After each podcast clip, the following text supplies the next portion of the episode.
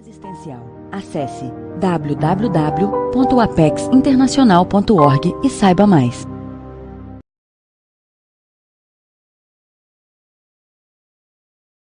Você já teve alguma experiência no laboratório acoplamentarium, a qual te trouxe benefícios, seja para a sua autopesquisa consciencial ou para o desenvolvimento do seu parapsiquismo? Se sim, saiba que estamos muito interessados na sua pesquisa ah, para ser relatada no primeiro Congresso Internacional de Autoexperimentologia, que será realizado entre os dias 17 e 19 de novembro de 2023. A chamada de trabalhos para esse congresso encerra o prazo no dia 31 de janeiro de 2023. Inúmeras especialidades da conscienciologia contemplarão a sua pesquisa, certamente você poderá apresentar então o seu relato. Nós oferecemos ajuda para redação, então não deixe de escrever a sua experiência para o nosso evento. Nos vemos lá.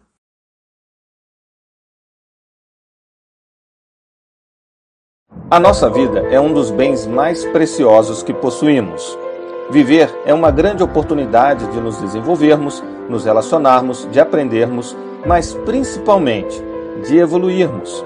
Contudo, muitos, apesar de considerar a vida seu maior patrimônio, não arrumam tempo para refletir sobre ela. Pensar para onde estão indo, se estão no caminho certo ou se desviando.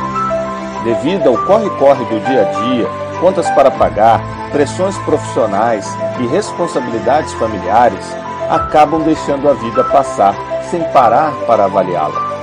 Assim, é hora de pensar: o que você está fazendo com a sua vida?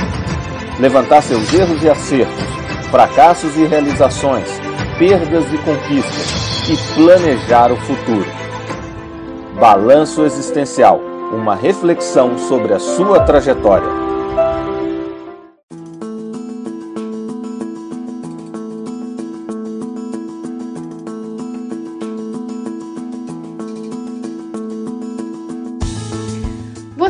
Parou para refletir sobre o impacto desses empreendimentos no processo de reurbanização planetária?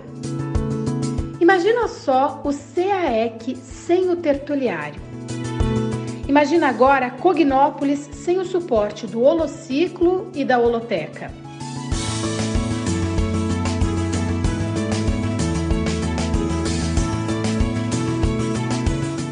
Difícil, hein? Pois bem, quem sustenta todas essas estruturas de grandes repercussões interassistenciais é o programa Amigos da Enciclopédia.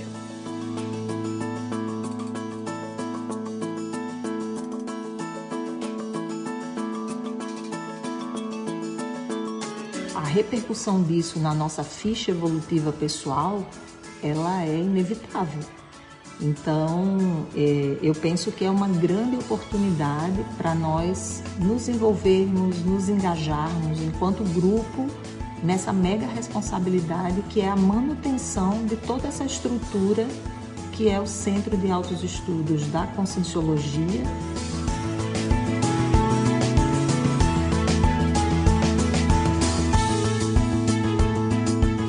O programa Amigos da Enciclopédia é, além de tudo isso, o melhor amigo do pesquisador.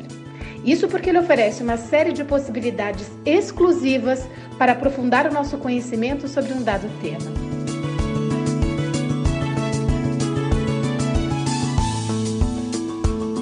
Mas essa possibilidade de você ter essa visão de conjunto dentro dessa processo aí da tudologia, eu acho o máximo. Então imagine você, de onde você estiver, poder acessar, ter essa, esse primeiro vislumbre aí, e aí você, claro, vai ali mais em cima do lance, dentro do seu interesse, da abordagem que você quer dar ao tema.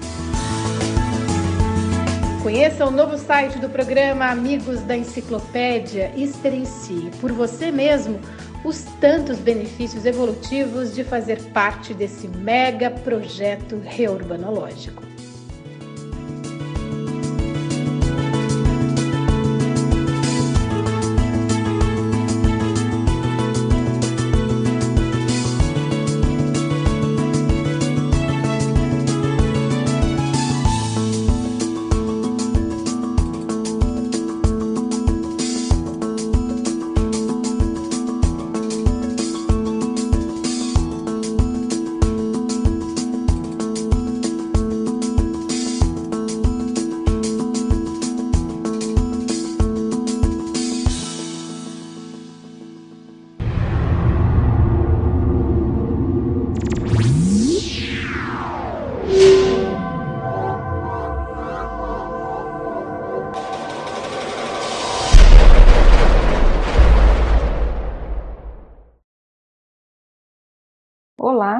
Estou aqui para te convidar para o curso Maternagem Parapsíquica Cosmoética. O objetivo principal desse curso é, a partir dessa temática, iniciar as investigações mais sérias na relação mãe-filho, mas sob o enfoque do paradigma consciencial, inclusive entendendo os conceitos de pré-mãe, o conceito de maternagem, né, como um trafor, e diferenciá-los do conceito maternidade, por exemplo, inclusive estudando o CEA da maternidade, a síndrome da ectopia afetiva relacionada à maternidade. Outro aspecto importante é que o estudo da própria ressoma nos ajuda a entender a importância da mesologia e o quanto de informação que ela tem sobre a nossa programação existencial, especificamente nesse curso relacionado à escolha da mãe, e associá-la com alguma cláusula da nossa programação. É, esse curso não é voltado para mães, ele é voltado para qualquer consciência que tenha interesse no aprofundamento ressomatológico. Contamos com a sua presença. Você gostaria de participar da enciclopédia da Conscienciologia escrevendo um verbete que represente a sua pesquisa? Se você ainda não tem um título ou está com dificuldade para determinar algum título, venha fazer as oficinas de títulos que a Enciclosapiens vai oferecer no mês de fevereiro, nos dias 2 e 11, no período da tarde e no período da noite, para facilitar a sua participação. É importante você determinar, selecionar um título para que você já possa começar a escrever o seu verbete. Venha participar.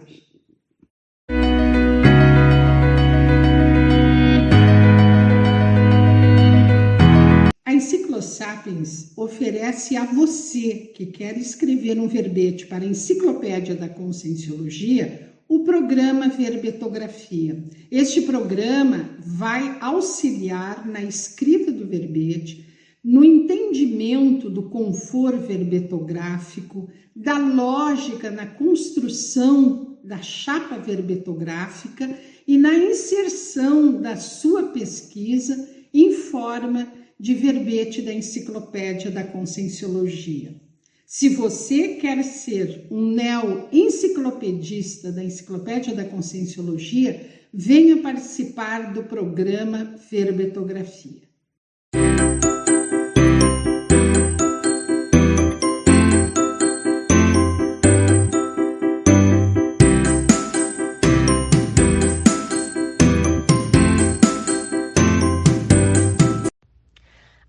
Você pode estudar e conhecer mais sobre a ciência Conscienciologia de forma 100% online e gratuita. O curso O que é a Conscienciologia está disponível a todos que queiram compreender a evolução pela lógica do paradigma consciencial. Saiba mais sobre o curso na página campusaec.org. Eu sou a sua ProEx. Provavelmente você me conhece por outros nomes. Meta Existencial projeto de vida, programação existencial ou propósito de vida. Todos pensam em mim em algum momento, na hora de escolher qual faculdade cursar, qual oferta de emprego aceitar, se deve investir em um curso ou em uma viagem. São nestes momentos de decisão que você reflete sobre o que eu significo. Muitos acreditam que nasceram para estudar, trabalhar, casar, ter filhos e conquistar um bom patrimônio. Mas eu, eu sou muito mais que isso. Ciclo ProEx, um encontro com a sua programação existencial. Acesse www.apexinternacional.org e saiba mais.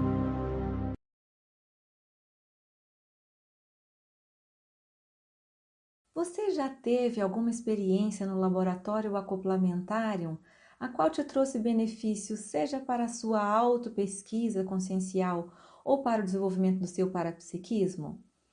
Se sim, saiba que estamos muito interessados na sua pesquisa ah, para ser relatada no primeiro Congresso Internacional de Autoexperimentologia, que será realizado entre os dias 17 e 19 de novembro de 2023.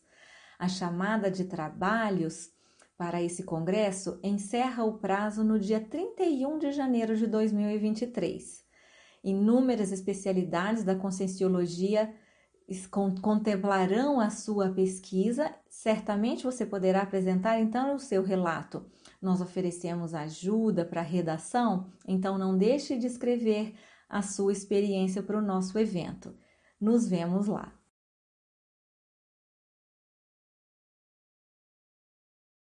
A nossa vida é um dos bens mais preciosos que possuímos.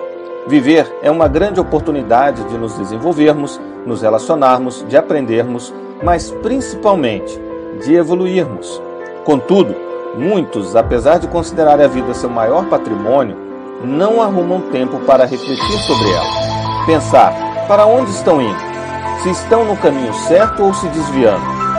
Devido ao corre-corre do dia a dia, contas para pagar, pressões profissionais e responsabilidades familiares acabam deixando a vida passar sem parar para avaliá-la. Assim, é hora de pensar: o que você está fazendo com a sua vida? Levantar seus erros e acertos, fracassos e realizações, perdas e conquistas e planejar o futuro. Balanço existencial uma reflexão sobre a sua trajetória.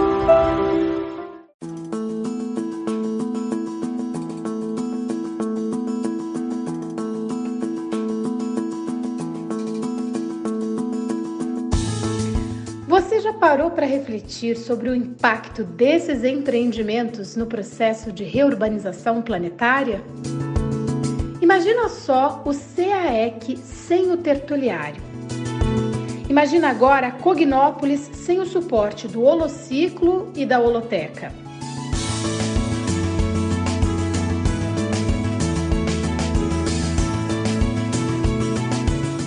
Difícil, hein?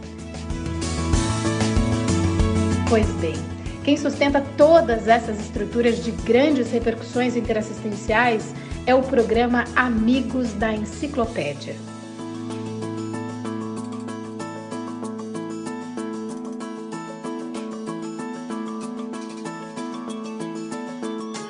repercussão disso na nossa ficha evolutiva pessoal, ela é inevitável. Então, é, eu penso que é uma grande oportunidade para nós nos envolvermos, nos engajarmos enquanto grupo nessa mega responsabilidade que é a manutenção de toda essa estrutura que é o Centro de Altos Estudos da Conscienciologia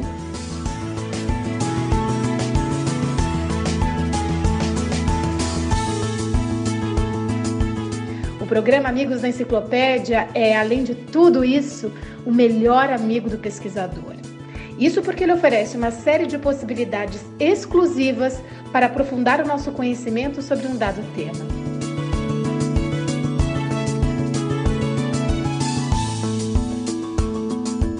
essa possibilidade de você ter essa visão de conjunto dentro dessa processo aí da tudologia, eu acho o máximo. Então, imagine você, de onde você estiver, poder acessar, ter essa, esse primeiro vislumbre aí, e aí você, claro, vai ali mais em cima do lance, dentro do seu interesse, da abordagem que você quer dar ao tema. Conheça o novo site do programa Amigos da Enciclopédia experiencie por você mesmo os tantos benefícios evolutivos de fazer parte desse mega projeto reurbanológico.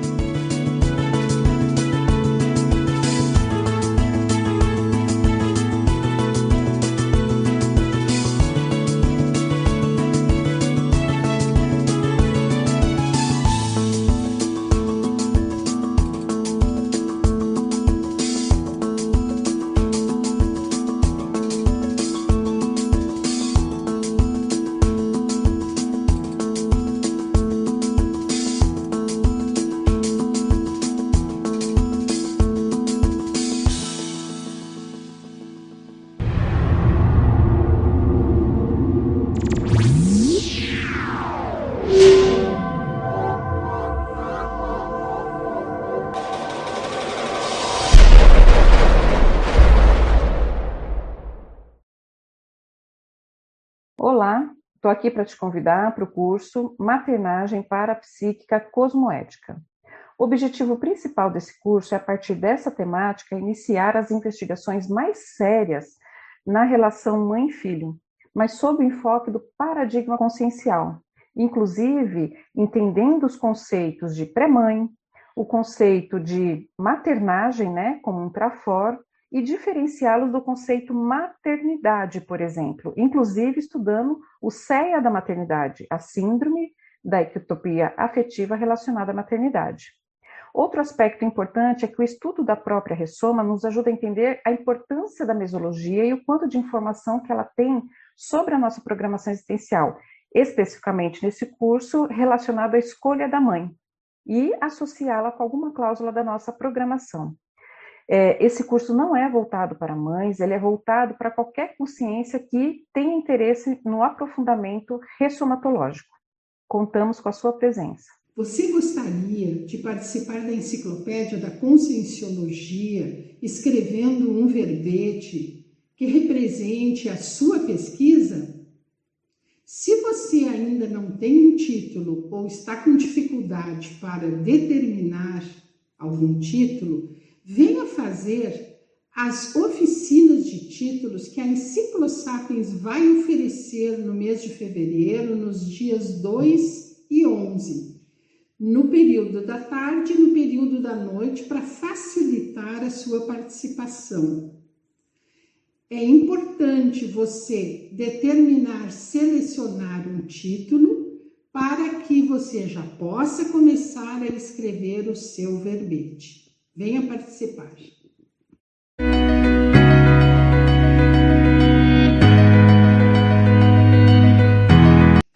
Sapiens oferece a você que quer escrever um verbete para a Enciclopédia da Conscienciologia o programa Verbetografia. Este programa vai auxiliar na escrita do verbete, no entendimento do conforto verbetográfico, da lógica na construção da chapa verbetográfica e na inserção da sua pesquisa em forma de verbete da Enciclopédia da Conscienciologia.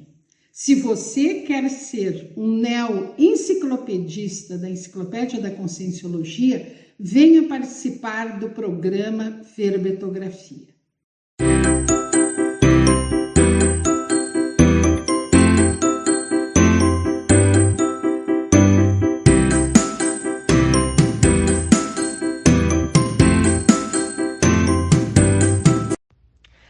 Agora você pode estudar e conhecer mais sobre a ciência Conscienciologia de forma 100% online e gratuita. O curso O que é a Conscienciologia está disponível a todos que queiram compreender a evolução pela lógica do paradigma consciencial. Saiba mais sobre o curso na página campusaec.org. Eu sou a sua ProEx. Provavelmente você me conhece por outros nomes. Meta existencial projeto de vida, programação existencial ou propósito de vida. Todos pensam em mim em algum momento, na hora de escolher qual faculdade cursar, qual oferta de emprego aceitar, se deve investir em um curso ou em uma viagem. São nestes momentos de decisão que você reflete sobre o que eu significo. Muitos acreditam que nasceram para estudar, trabalhar, casar, ter filhos e conquistar um bom patrimônio. Mas eu, eu sou muito mais que isso. Ciclo ProEx, um encontro com a sua programação existencial. Acesse www.apexinternacional.org e saiba mais.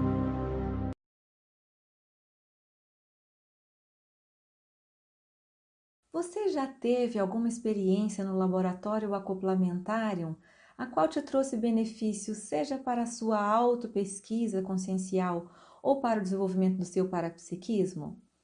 Se sim, saiba que estamos muito interessados na sua pesquisa ah, para ser relatada no primeiro Congresso Internacional de Autoexperimentologia, que será realizado entre os dias 17 e 19 de novembro de 2023.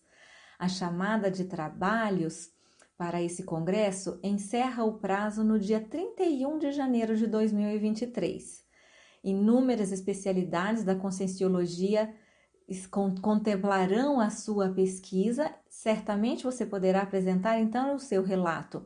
Nós oferecemos ajuda para redação, então não deixe de escrever a sua experiência para o nosso evento. Nos vemos lá.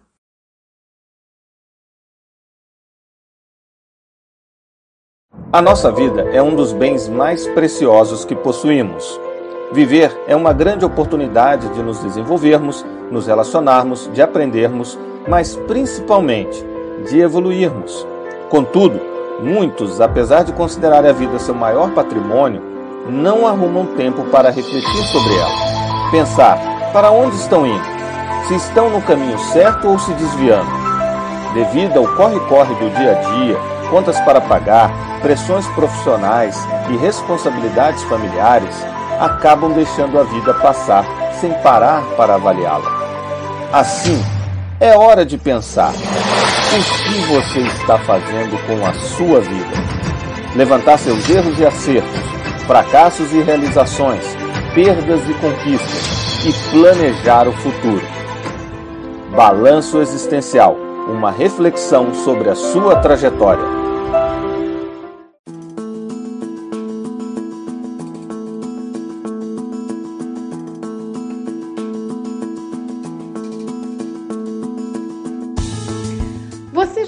Para refletir sobre o impacto desses empreendimentos no processo de reurbanização planetária? Imagina só o CAEC sem o tertuliário. Imagina agora Cognópolis sem o suporte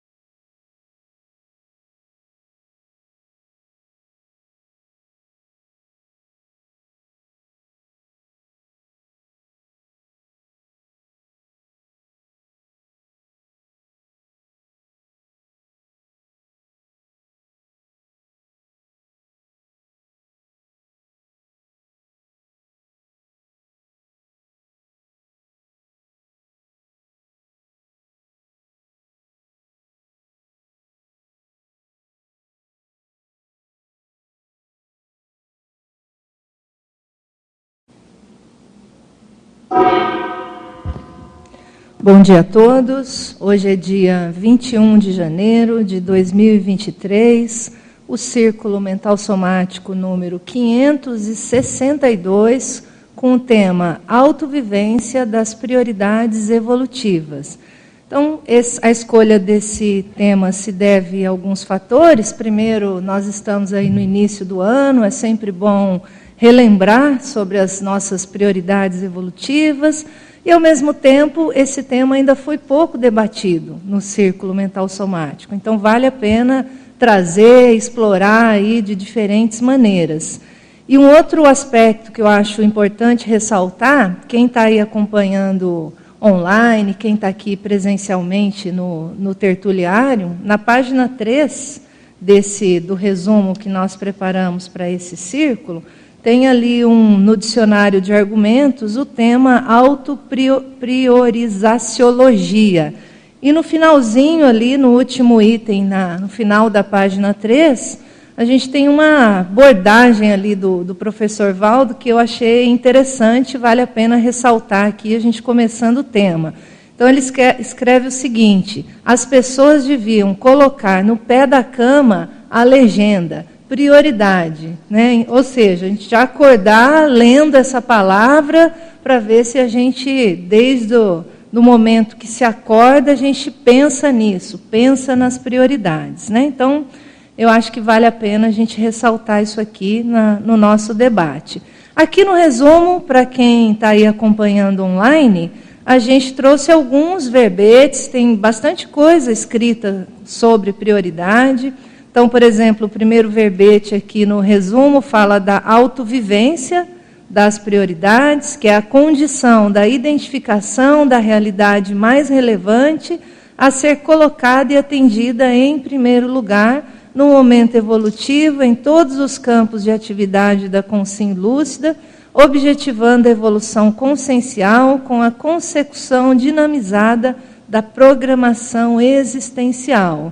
Aí nós também vamos ter um verbete sobre a escala das prioridades evolutivas, a mega prioridade, tem o princípio da prioridade compulsória e tem também aqui o ranking de prioridade. Então, nessa listagem desse verbete, o ranking de prioridade, eu acho que dá um panorama bem bacana quando a gente lê essas 18 categorias que são aqui citadas até para a gente ter uma noção se a gente está indo mais na direção das prioridades ou se a gente está banalizando aí algum aspecto. Né? Então, por exemplo, ó, o item 17 é preferível a prática da TARES em relação à prática da TACOM. O 18 é preferível a verbação materializada em fato e não a grande eloquência do verbo. Então, eu acho que está bem prática essa listagem, vale a pena ler, estudar, refletir, para a gente poder debater aqui ao longo do círculo. Aí tem o, o, tema do dicionário de argumentos e depois algumas ortopensatas extraídas do léxico. Então, quem está aí acompanhando online, envie os seus comentários, envie as suas perguntas para a gente poder aqui debater nessa nessa manhã do dia 21 de janeiro. Né? Então, para a gente aquecer, uma primeira pergunta para para os nossos convidados aqui do círculo, os nossos participantes e também quem está assistindo online. Então, a primeira pergunta seria: né, como correlacionar as prioridades do dia com as prioridades evolutivas? Porque, de maneira geral, a gente vai acordar, né, o nosso dia vai começar e a gente vai ter as nossas demandas que são naturais, né, as demandas de sobrevivência, as demandas naturais da vida intrafísica. Então, como correlacionar isso, essas prioridades do dia com as prioridades evolutivas? Parece que o João Paulo já está aqui com o microfone, a gente já vai passar ali para ele. É, eu penso que para a gente ter as prioridades evolutivas, elas têm, elas têm que estar muito claras, porque se a gente deixar, as prioridades do dia acabam engolindo as prioridades evolutivas. Né? Então, se a gente tiver as prioridades claras, é, vamos, vamos, anotadas ou, ou, muito bem é, listadas e principalmente se a gente conseguir fazer uma rotina útil com isso, a gente não a gente vai correr menos risco das coisas menores, né, que a gente tem que compulsoriamente a gente tem que resolver durante o dia, é, não não ocuparem esse acabarem ocupando todo o espaço. E a gente fica vivendo só de pequenas prioridades, pequenas é, não é pequenas prioridades, pequenas tarefas e, e coisas que vão acabar é, é, ocultando, né, ou vão acabar tirando, roubando o tempo das coisas mais importantes, né? Então seria, eu acho que a rotina seria a palavra mais hábitos e rotinas, né? Seria o que seria mais é, importante para a gente estabelecer e atuar nisso efetivamente, para que uma coisa menor não acabe é, ocultando, né, ou tomando espaço de uma coisa maior. Você diz hábitos e rotinas úteis nesse sentido. Tá, estou vendo que o Júlio está com o microfone, aqui a Irmânia. Vamos passar aqui para a Irmânia. então, eu concordo com o João e eu já ia falar a mesma coisa. Mas aí eu vou detalhar mais. Né? É, eu costumo fazer, aplicar a técnica da rotina útil. E eu uso uma ferramenta que seria um, a minha semana, né, distribuída de uma em uma hora, de segunda a domingo, de uma em uma hora. Então, exatamente o que, é que eu vou fazer em cada uma hora. Então, isso dá muito certo para mim, porque a gente tem que tomar banho, tem que trabalhar, tem que almoçar, né? E aí, junto com essas questões relacionadas a as questões somáticas e mais intra, intrafísicas de sustentação da vida, aí tem essa outra rotina que a gente precisa estabelecer que tem relação com a interassistência, né, o desenvolvimento aí do parapsiquismo, tem a TENEPS, tem as dinâmicas, tem o voluntariado, tem as relações afetivas, né? Então é muita coisa para o nosso dia. E se você, eu pelo menos, né, se eu não estabeleço ali as prioridades que eu não estou acostumada a priorizar, aí eu me perco. Principalmente porque eu sou uma consim mais psicomotora, e mais, vamos dizer, dispersa. Então, são traços que, se eu não cuido, eu me perco ali. Uhum. É muito fácil para mim fazer tarefas. Eu sou operosa.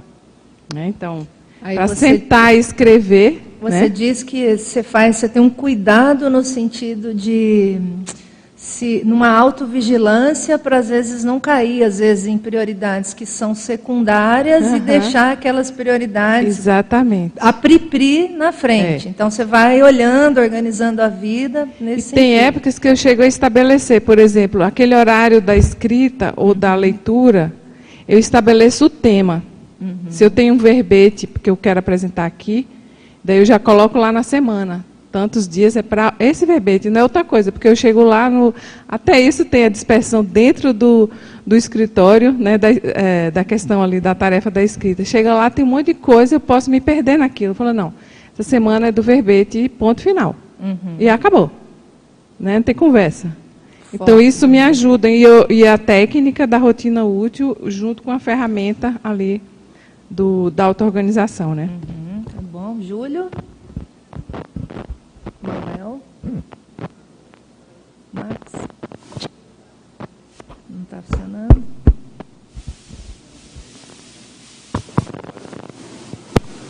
Agora vai. Esse tá, tá com som? Voltou, voltou. Eu tive uma experiência de. microfone está dando problema. Vamos, vamos trocar. Alô, alô. Você aqui tá ligado? É, eu tive experiência com pessoas de idade que eu conheci mais novos.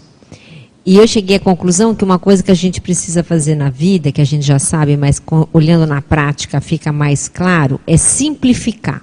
Uhum.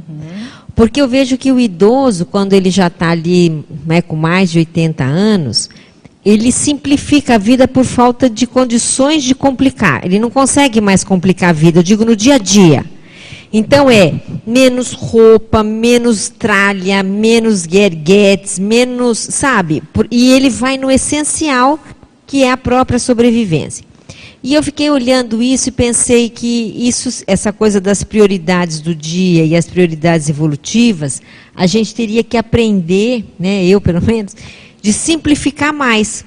Que eu vejo o professor Valdo, ele usava aquela roupa branca. Acabou, ele usava roupa branca, não perdia tempo com outra coisa, não precisava ficar é, é, combinando, né? Então eu vejo que o idoso ele tem isso, porque ele precisa simplificar. Ele não pode usar um, um, casaco que tem que fazer muito movimento com o braço, porque aquilo já não consegue mais. Então veja, ele, ele perde muito menos tempo. Entende onde eu quero chegar? E aí sobra tempo se a gente tiver, não estou dizendo agora o idoso, para nós, para as prioridades evolutivas, né? Então eu acho que a gente tem que olhar para as coisas do dia a dia e pensar assim, onde é que eu posso simplificar a minha vida? Uhum. Para que sobre mais tempo. E se a gente fizer, eu tenho a impressão, Daiane, cada um aqui, fizer um mapeamento das suas rotinas, a gente vai ver que deve ter muito excesso. Uns têm mais, outros têm menos, daquilo que não é, que se perde muito tempo. E eu estou falando de bobagens, eu nem estou falando de trabalho, não é disso que eu estou falando, estou falando das coisinhas do dia a dia, né? Então eu fiquei pensando nisso. Uhum, bacana. Júlio, Max. Bom dia, bom dia a todos. É, eu acho assim que uh, tanto as prioridades evolutivas quanto as prioridades cotidianas, elas não são excludentes, elas não precisam estar em, em, em confronto. Eu acho que, em primeiro lugar, a pessoa teria que ter muito claro para ela o que, que são, quais são as prioridades evolutivas dela. Porque a gente tem essa distinção assim, ah, escrever o livro é uma prioridade evolutiva. Uh, sei lá, tomar banho não é uma prioridade evolutiva, é uma prioridade do soma. Só que as duas coisas estão intercaladas. Trabalhar, a gente precisa trabalhar para ter subsistência, para poder ter uma relativa tranquilidade, para poder fazer outras prioridades, para alcançar, para chegar mais perto dessas prioridades evolutivas. Então, eu acho que o, o caminho aqui é harmonizar essas prioridades, começando tendo bem claro o que, que são as prioridades evolutivas, que é evoluir né, ampliar a lucidez, fazer assistência, enfim. Aí a gente pode aqui enumerar várias. E depois tu, tem que, tu, tu não perder de vista essas mega prioridades e depois tu é, é, mobilizar, articular os meios e as necessidades da vida para tu poder alcançar aquelas prioridades maiores. Então eu acho que é uma, é uma harmonia. Então, por exemplo, eu quando escolhi a minha profissão, ah, que vários aqui né, estão dentro da psicologia, e já é com essa minha prioridade evolutiva, fazer assistência e tal. Então, qual é a profissão que me deixa mais próximo dessa prioridade? Então, entende? Não é uma coisa assim confrontadora. Eu acho que o caminho aí é a gente harmonizar, entrosar essas atividades cotidianas, essas prioridades cotidianas, como meios e necessidades e etapas para a gente chegar nas prioridades evolutivas maiores, mais importantes. Conseguir fazer essa convergência, né, Júlio, das prioridades do dia com as evolutivas, né? Bacana. Max? Bom, bom dia, Dana. É, eu fiquei pensando que essa pergunta talvez ela gere um falso dilema. Uhum. Porque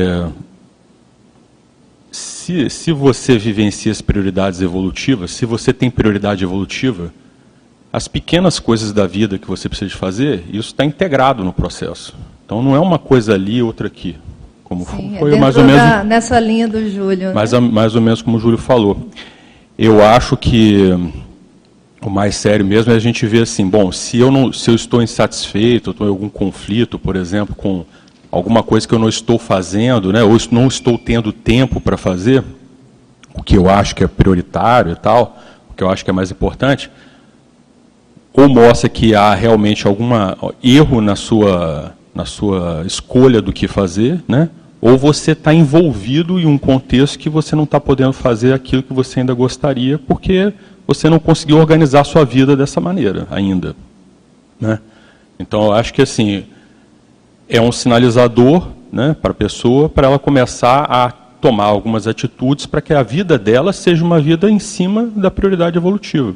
E tudo mais que, que é feito, que nem foi colocado pela irmã, né? ah, tomar banho, comer, se relacionar, fazer TENEPS, tudo isso para mim está dentro do processo. Não é uma coisa exterior, né?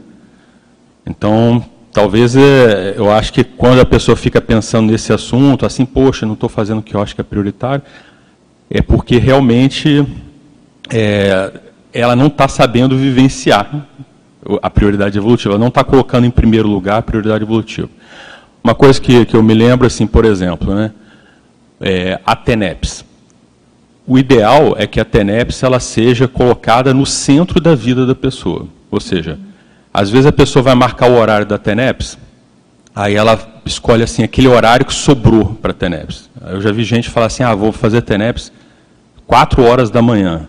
Ou vou fazer TENEPS, tipo assim, ela normalmente dorme 11 horas, ela vai fazer a TENEPS de 11 à meia-noite. Ou seja, ela pegou um extra e tentou enfiar a TENEPS naquele extra. Às vezes, o ideal ela pensar assim, qual o horário que eu estou melhor para psicamente, que eu estou mais bem disposto, que tudo vai acontecer melhor para a TENEPS. Ah, o horário é 5 horas da tarde.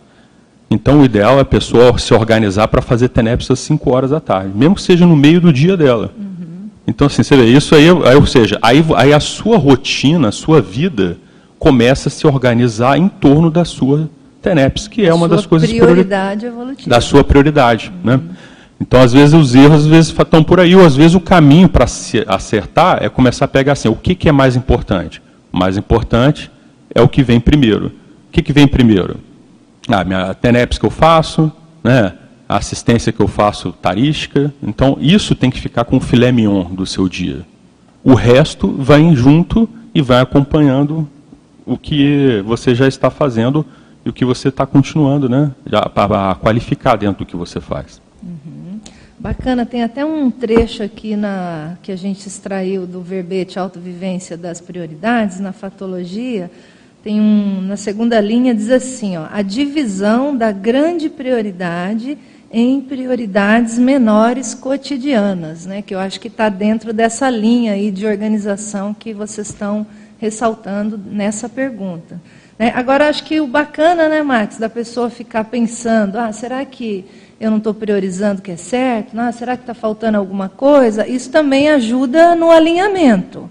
Né? Porque no final das contas, às vezes a gente só pode, às vezes a gente tem um pouquinho mais de fôlego. Não, peraí, dá para fazer mais um ajuste aqui, dá para apertar mais um pouquinho aqui. Então eu acho que esse movimento da pessoa pensar sobre as prioridades também ajuda nesse sentido. Né? Agora, pessoal, uma outra pergunta aqui para vocês. Ó, não é só o pessoal do lado A que fala, hein? Pessoal do lado B também é para falar, hein? Então, uma outra pergunta aqui para vocês. Tem um verbete aqui que fala da prioridade compulsória. Vamos ler aqui, está na página 2.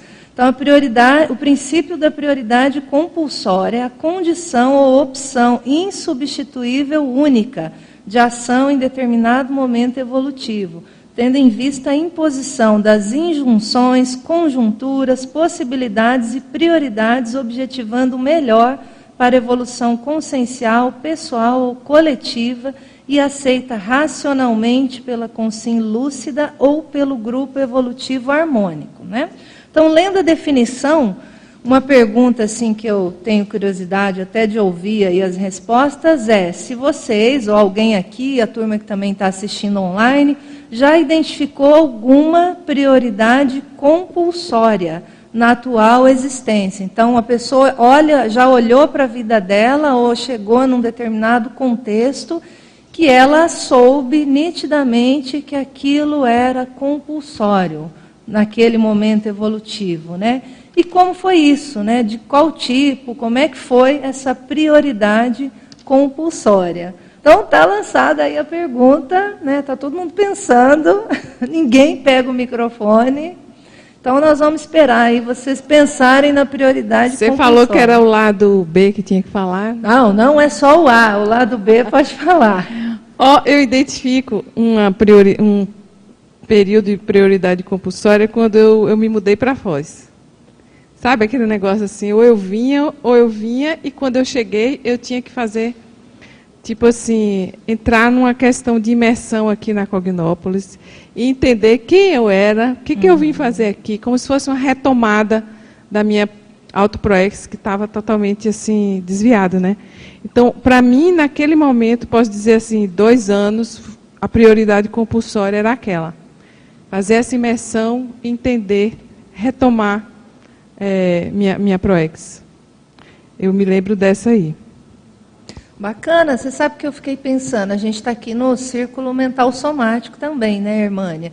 Será que eh, em alguns contextos aí para o intermissivista vai chegar aquela hora que a prioridade compulsória dele é, por exemplo, se dedicar à escrita do livro, né, a GESCOM? Será que isso também pode ser encarado? Falar, agora não dá mais, ou eu escrevo, ou não vai dar tempo, né? Então também seria um, talvez um exemplo, né? um é, tipo de prioridade compulsória. Eu concordo com você e a gente vê vários exemplos desse, né? De pessoas que estão às vezes ali chegaram numa idade avançada e elas querem deixar o livro e aí vira essa prioridade compulsória. A pessoa acha que não tem mais tempo mesmo e é ali e naquele momento, né? Uhum. Isso acontece, eu já vi. Bacana. É que surgiu a dúvida aqui se essa prioridade compulsória ela é autoimposta ou ela é imposta pelas circunstâncias? Porque aqui ele fala também das conjunturas, injunções, então pra, ficou meio ambíguo. Uhum. Mas e aí, o que, que, você acha? Pega, pega as duas partes. Sim, sim. Se ela for compulsória e se ela não se for auto. Por exemplo, né? tu tem um, uma pessoa, um, um, parente, alguém dependente que ele se torna uh, dependente de ti, uhum. e aí é algo que veio de fora. Sim. Aí você vai ser obrigado a priorizar os cuidados dessa pessoa. É compulsório. Agora, por exemplo, uma prioridade autoimposta compulsória, por exemplo, é, a escrita, uhum. né, que está sendo falado. A pessoa tem aquilo, puxa, isso aí é, é, é, obrigatório, é obrigatório na minha vida, não tem como fugir disso, é isso que é minha prioridade. E, entendeu? Então, autoimposto é quando vem de ti. Uhum. E a imposição quando vem do, das circunstâncias externas, as tuas relações, enfim. Uhum. Acho que mesmo essa do, do, dependente vai depender da tua, da tua escolha também, porque tem gente que tira o corpo fora, né? É, tem gente que opta em não atender aquela prioridade, mesmo ela sendo às vezes compulsória. Mas pode falar, Mabel, complemento. Não, era, era bom ler exemplologia, ó. Vai lá. O princípio da prioridade compulsória mínima a vivência lúcida do desenvolvimento de determinado da ação pessoal, mesmo a contragosto, autoconstrangedora, contudo objetivando fins produtivos. Esse aqui parece que a pessoa está mais enrolada no holocarma. Aí, princípio da prioridade compulsória máxima. O período de existência sacrificial autoconsciente, vivido pela consim, com inteiro despojamento e abnegação cosmoética. Uhum. Você tem um avançado e tem um basicão. Vai lá, Max. Essa pergunta eu estava me lembrando que às vezes eu vejo umas pessoas terem alguns conflitos em relação ao processo dentro do voluntariado, do processo administrativo e da escrita do livro. Uhum. Eu mesmo, quando estava muito mais envolvido com o processo administrativo, às vezes eu entrava um pouco nesse conflito. Mas o que, que eu observo hoje? Eu vejo assim, ó, por exemplo, a pessoa ela é, ela é líder de uma IC né, tá coordenando uma IC, ou algum trabalho dentro da IC mais administrativo muito demandante. Obviamente, às vezes vai sobrar menos tempo para ele escrever. Não quer dizer que ele não possa escrever, né, por exemplo. Mas vai sobrar menos tempo, uhum. o ritmo que ele vai ter que dar nas coisas vai ter que ser menor. Às vezes, ele vai ter que sair do horário dele da escrita para atender uma, uma demanda extra pauta.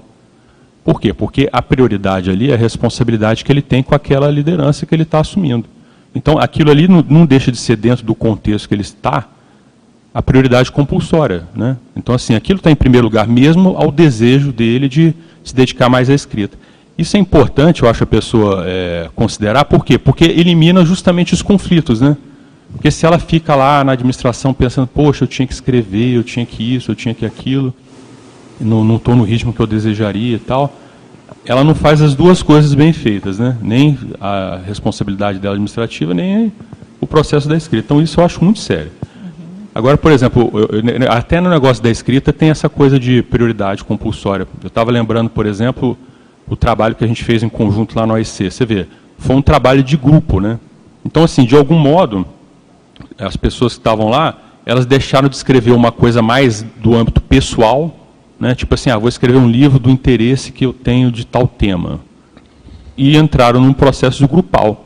Então, assim, que tem a ver um pouco com essa definição aqui, ou seja, as injunções do, do processo, do grupo, a demanda, o momento, tudo aquilo falou assim, olha, a prioridade compulsória do grupo é isso aqui.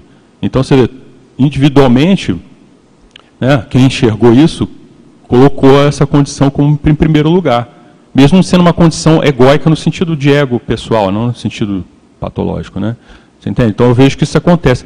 E é importante a gente saber, né, identificar isso, porque a tendência nossa é a gente querer botar prioridade, aquela coisa que o Júlio falou assim, ah, da auto-prioridade. Apesar de que eu acho que às vezes a sua auto-prioridade é a prioridade do grupo, né?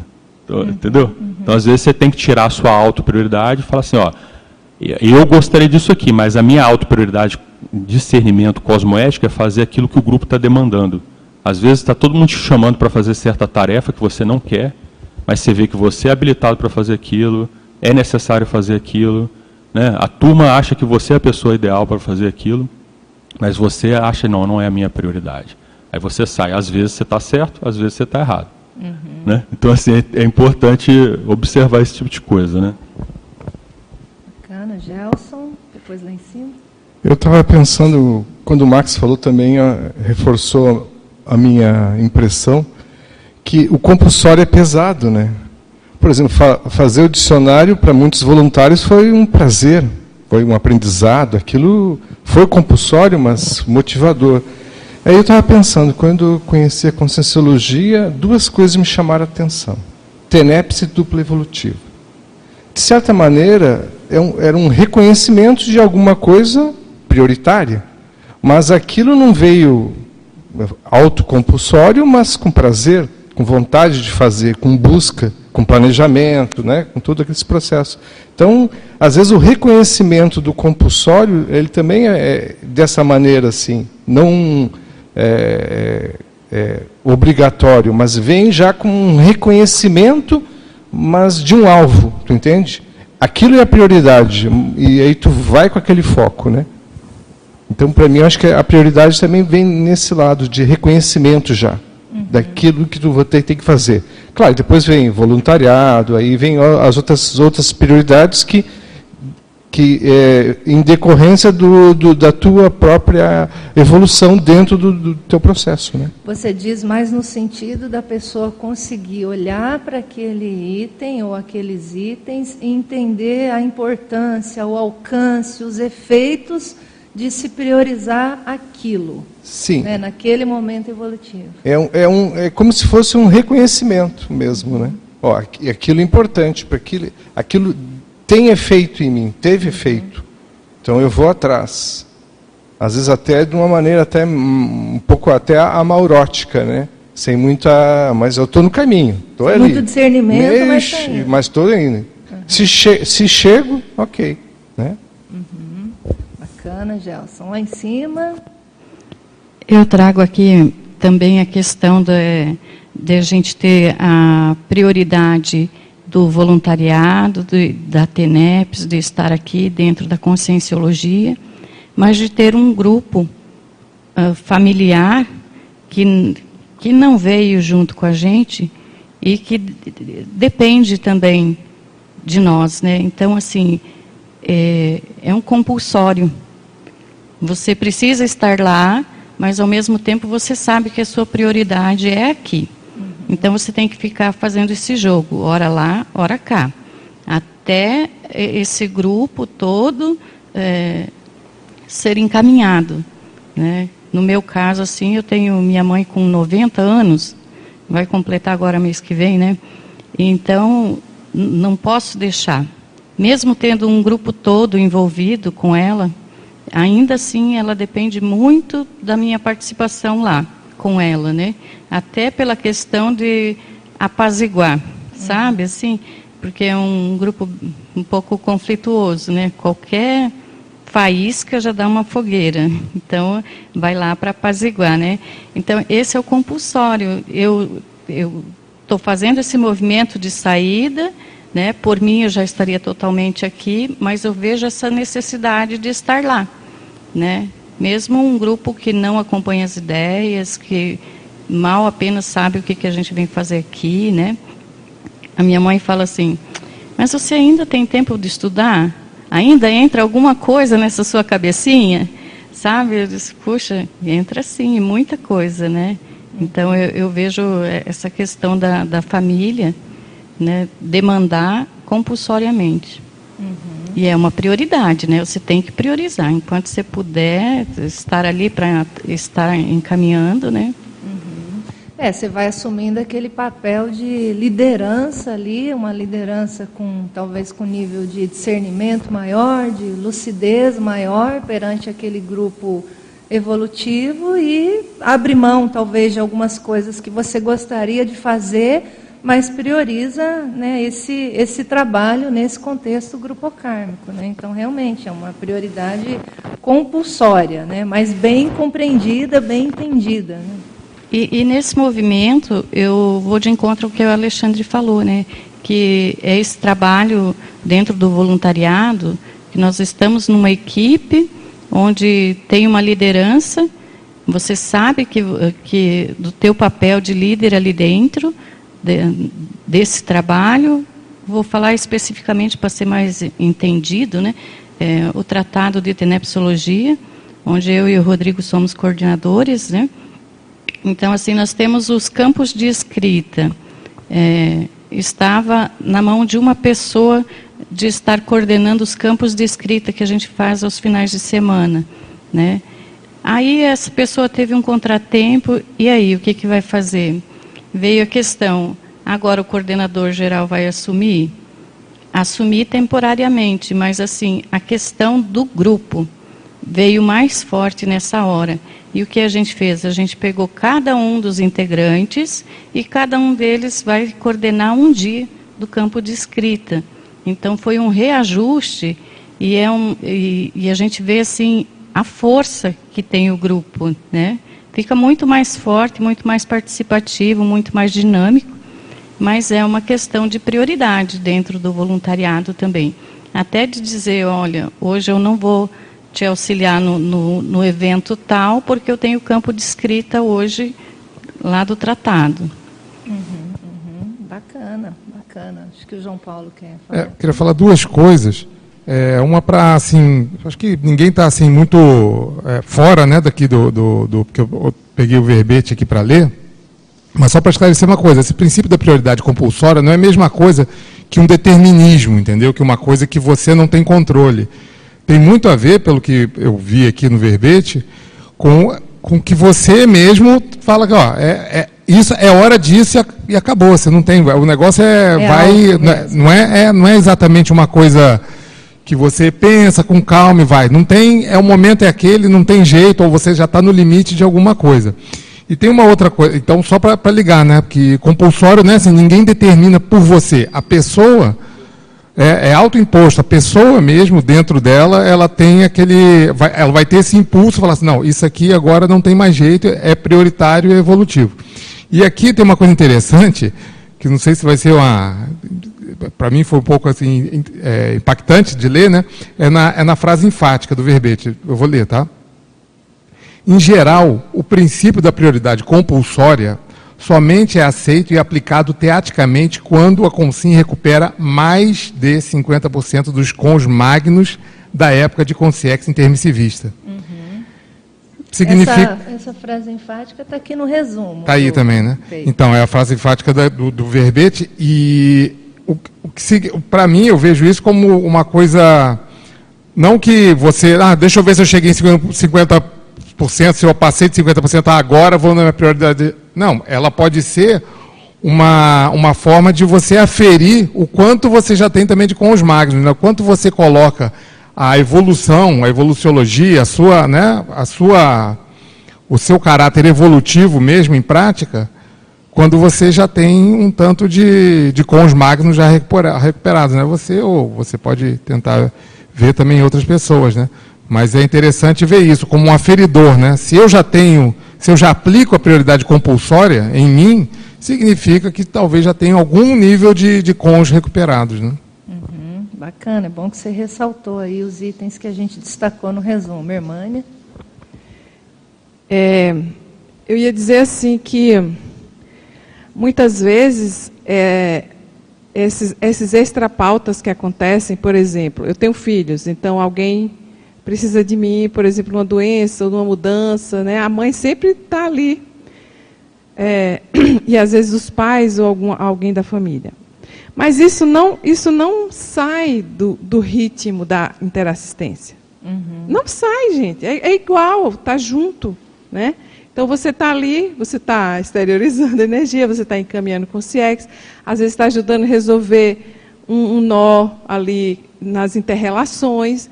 Isso é uma prioridade. Se você Sim. coloca a interassistência no primeiro pódio da, da, da, prioridade, da sua prioridade. É claro que tem outras formas de assistência que você também precisa fazer, por exemplo, deixar algo escrito, ou voluntariar no IC. Então, assim, para mim não tem uma separação. Se alguém precisa de mim e eu tenho uma responsabilidade primária com aquela pessoa, isso faz parte de, de, de uma prioridade. Só que às vezes está fora da minha rotina útil. Mas daí? É a extra pauta. Uhum. Vamos lá. Mas se a interassistência tiver, se for o carro-chefe, está tudo certo. Né? É, isso aí. Eu acho que esse entendimento está bem dentro dessa linha aí que o João Paulo quis ressaltar, né? Essas, pelo menos esses 50% aí dos cons magnos recuperados, para a pessoa conseguir ter uma visão ampla dessas tarefas assistenciais, uma visão integrada. Né? Então, está dentro do fluxo fugir um pouquinho, às vezes, da rotina, mas precisa ser atendido, né? e, e às vezes a gente tem uma compreensão maior sobre esse tipo de trabalho. Vou lançar outra pergunta para vocês, mas acho que o Júlio quer falar. Só um detalhe que a gente estava vendo aqui no verbete é que nas duas exemplologias passa uma ideia de que não é algo prazeroso, não é algo agradável, como foi mencionado ali. Uhum. Tanto é que no primeiro exemplologia diz a contragosto, até com constrangimento, uhum. e no segundo usa a palavra é de sacrifício. No, e não diz ali uma coisa é, legal. Estou indo numa festa. Isso. Né? É uma coisa de, de, de uhum. sacrifício. Então, primeiro, a mesma contragosto, mas que é algo produtivo. Então você sabe que aquilo é produtivo. Uhum. Não estou afim mas vou me obrigar a fazer. E no segundo exemplo, a mesma coisa, uma abnegação, algo, abnegação geralmente é algo assistencial, voluntariosa, mas que é, é nesse momento é um sacrifício para mim. Uhum. Né? Então vamos, vamos, fazer um, talvez, né, vamos ver um exemplo. O professor Valdo, no final da vida dele, estava com os problemas de saúde e tal, mas ele estava lá firme. Ele vinha aqui, estava lá escrevendo. Então ali, provavelmente, ele estava fazendo um, um auto-sacrifício em função da abnegação assistencial dele. Então, talvez esse seja um Sim, exemplo. Mas eu acho que encaixa isso que você está falando. Então, por exemplo, pega esse exemplo da Hermânia. A pessoa tem lá sua rotina, às vezes redondinha ali, ela está atendendo aquilo que às vezes ela sente um pouquinho mais de prazer e vem um extra pauta. Esse extra pauta muda a rotina. Tudo bem que a gente entende que faz parte do trabalho assistencial, aquela coisa toda, mas essa quebra da rotina para você atender, naquele momento, ela não é exatamente tão prazerosa assim. Então, é, realmente, a gente tem que olhar isso com realismo. A gente faz, atende, mas lá no fundinho, às vezes a gente gostaria de estar atendendo aquilo que né, a gente sente talvez mais motivação, né, a gente fica mais feliz e talvez mais realizado. Mas veja, é pelo processo da responsabilidade, realmente, a abnegação e ali o autossacrifício para fazer essa recomposição ainda que às vezes é necessária. Né? Mas eu acho que realmente tem que trazer esse ar de, de realismo, né? porque a palavra compulsória, igual o Gelson colocou ali há, pou, há poucos momentos atrás, né? realmente ela traz uma carga, tem um peso. Né? Então tem que olhar isso com realismo mesmo. Tem uma pergunta aqui no chat. Essa parte de prioridade compulsória né, chamou a atenção né, da gente. Né? Então, a Maísa Calegari, ela pergunta o seguinte: a crise evolutiva poderia ser indicador de priorização compulsória? Uma boa pergunta. Ela teria que dar mais detalhes, mas eu acho que num primeiro momento já começa a indicar sim. Né? Então aquilo está supitando, né? aquilo, né? alguma coisa está chamando atenção para algo que às vezes a pessoa precisa resolver. Olha lá, o Júlio eu vai acho ajudar. que pode ser tanto consequência como causa. Então, por exemplo, a pessoa está numa, numa priorização compulsória e aquilo gera uma crise nela. Uhum. E o contrário também, uma crise pode levar ela a aderir a uma prioridade compulsória. Uhum. Entende? A crise está indicando, está apontando, ó, tu precisa fazer isso aqui. Precisa isso resolver. Aqui é, é, precisa resolver isso aqui. Então, tanto causa como efeito, minha, uhum. minha opinião. Né? Mas no final das contas, precisa resolver, né? Enquanto não atender, às vezes a pessoa vai ficar naquela crise, né? Uma crise longínqua. Mais aí perguntas, João Paulo? Comentários? É, tem uma, quem quiser responder também, pode responder aqui a pergunta da Maísa, mas tem uma pergunta também do Eduardo Dória, né, de Curitiba, e ele coloca é, no último item da primeira fatologia, né, é, um, quais as suas dicas para a realização com sucesso do autodesassédio perante as pseudo-prioridades desviantes que, que enchem, né? Que existem né, né, nessa era de fartura. Né? Então é a parte da, da diversiologia. Né? Uhum. Eu, vou, eu vou aproveitar essa pergunta do Dória e vou, vou colocar uma pergunta aqui que a gente elencou que também seria importante. Tá? Então acho que vamos ver quem, quem quiser responder essa aí junto com a do Dória, né? Como identificar as pseudo-prioridades? Então, o professor Valdo usa essa expressão, pseudo-prioridades, né? autodesviantes. Então, como identificar isso na atualidade? Então, acho que a gente pode partir dessa primeira para tentar responder essa pergunta do Eduardo Dória. O que, que vocês acham? Está lançada a pergunta.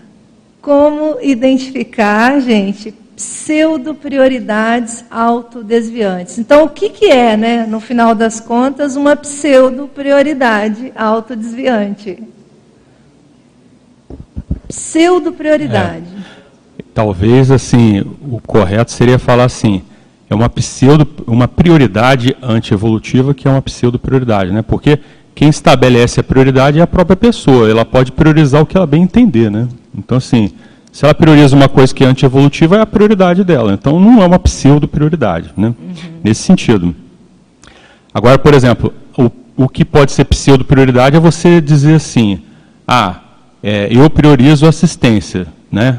Mas na prática a pessoa não faz aquilo, aí é uma pseudo prioridade da pessoa. É que pode ter, Max, eu tava, se eu entendi, pode ter uma pseudo prioridade tomada como evolutiva, mas Sim. ela não é evolutiva. Isso. Parece que é evolutiva, é denorex. Sim. Parece que é, mas não é. Aí é. ela é uma pseudo. É nesse sentido, né? Aí tem que qualificar, né? Ela é uma pseudo prioridade evolutiva. Mas ela é uma prioridade, só Sim. que ela não é evolutiva. Não é evolutiva, é, eu entendi. Então, quem sabe seja uma prioridade pseudo-evolutiva. É, é isso aí. Agora, você sabe, eu fiquei pensando, né, para entender como é que a gente avalia isso, né? Às vezes é mais fácil alguém de fora dizer para a gente, ó, oh, você está fazendo uma coisa que não é prioritária, tal, uhum. né? E a gente, em geral, não admite isso, né?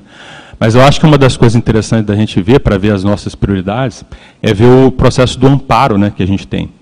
Porque, por exemplo, quando você está no processo da, das prioridades evolutivas, o seu amparo aumenta. Né? Você fica cada vez mais bem assistido porque os amparadores entram com tudo junto com você, porque aquilo não é só seu, né? O processo da prioridade evolutiva é um negócio da assistência, então um monte de pessoas vão ser beneficiadas dentro das suas prioridades. Né? Se não tem gente sendo beneficiada, só você, às vezes é um momento seu, ok? Mas pode até ser evolutivo dentro do seu contexto. Mas eu acho, o que eu vejo é assim, quando a gente está desviado, né, vamos dizer assim, está fora do caminho, os amparadores não vão ficar dando muita bola, nem vão ficar eh, alimentando a pessoa, porque às vezes você vai estar encaminhando a pessoa dentro daquilo que não é prioritário. Eu observando, às vezes eu vejo assim, por exemplo, às vezes eu vejo pessoas assim que dentro de uma, de uma fase de atuação a pessoa está super cheia de energia, positiva e tal, aí ela faz algumas escolhas da vida e ela fica murcha. Né? Eu já encontrei com mini dissidente assim, por exemplo. Uhum. A pessoa, poxa, aqui é uma manifestação, quando você olha, vê, vê ela fora do processo, você quase não reconhece a pessoa. A pessoa murchou, parece que envelheceu 10 anos assim, em um ano, dois anos. Aí você vê assim, ó, a pessoa perdeu uma coisa, principalmente perdeu o amparo de função, porque ela saiu da, da, da rota principal, né? Então isso eu acho sério. O Max, então assim, do ponto de vista prático, você está dizendo que nem sempre a gente consegue enxergar que às vezes a gente está nesse nessas escolhas de pseudo-prioridades. É. É nem sempre, a gente às vezes pode ter entrado por esse caminho, mas nem sempre a gente está enxergando isso. É. E que às vezes a gente precisa da ajuda, às vezes Sim. dos colegas, do grupo, feedback. Feedback. Para a gente poder enxergar que não é. é. bem por aí. Senão ela, a pessoa com o tempo, sabe o que vai acontecer? Ela vai entrar na síndrome da, da subestimação. Que é aquela condição da pessoa que ela está ela larga aquilo que é prioritário, aí lá na frente ela se arrepende daquilo e fica choramingando o que perdeu lá na frente. Uhum. Né? A falta de prioridade acaba levando nesse tipo de coisa. Uhum. Né? Por isso que eu acho, e uma das, das, eu acho que uma das formas de você não entrar na síndrome da subestimação é justamente isso que você falou. Porque pensa, pensa bem, a gente vive em grupo aqui, isso, isso é uma força nossa, um tra, né? dentro da sua área, né? é um trafor.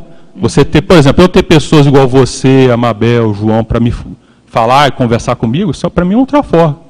Né? Me orientar, o Max, ó, de repente você já pensou, parou para pensar isso aqui que você está fazendo? Né? Então, uhum. e a hora que você desconsidera isso, né, as suas companhias, que elas estão falando, dentro do seu, né, sei lá, do sua autoconvicção deslocada, alguma coisa assim, você está, na verdade, é, subestimando, né?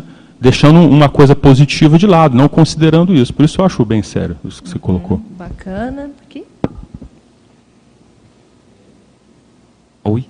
É, o Max colocou, né, que quando você está é, fazendo o trabalho, você vai sentir a questão do amparo, né, para você não cair numa pseudo, né. Uhum. Mas, por exemplo, assim, você está desenvolvendo o trabalho, você vê que a coisa está fluindo, mas vamos dizer assim, na IC ou no grupo você não está tendo apoio.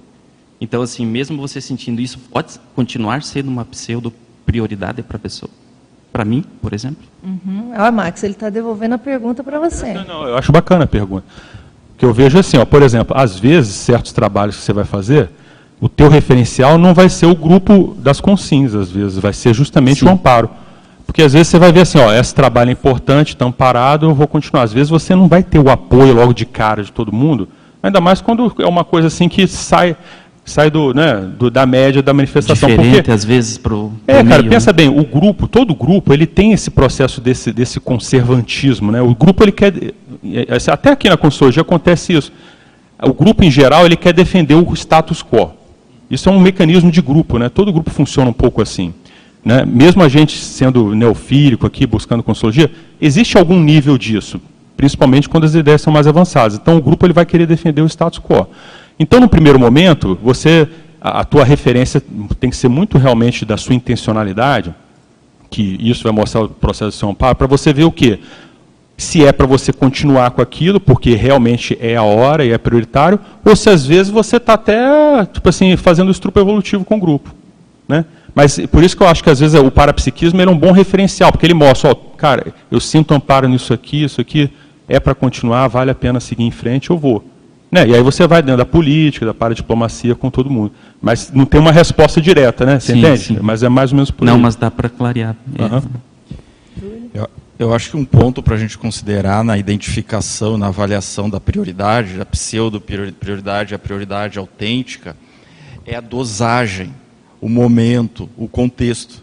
Porque às vezes algo é neutro, ele não é necess... não é uma, ele, ele, tu pode usar aquilo, aplicar aquilo como uma prioridade para ti, é, no momento, uma, por uma necessidade, é, de acordo com a dosagem. Então eu vou dar um exemplo, tá?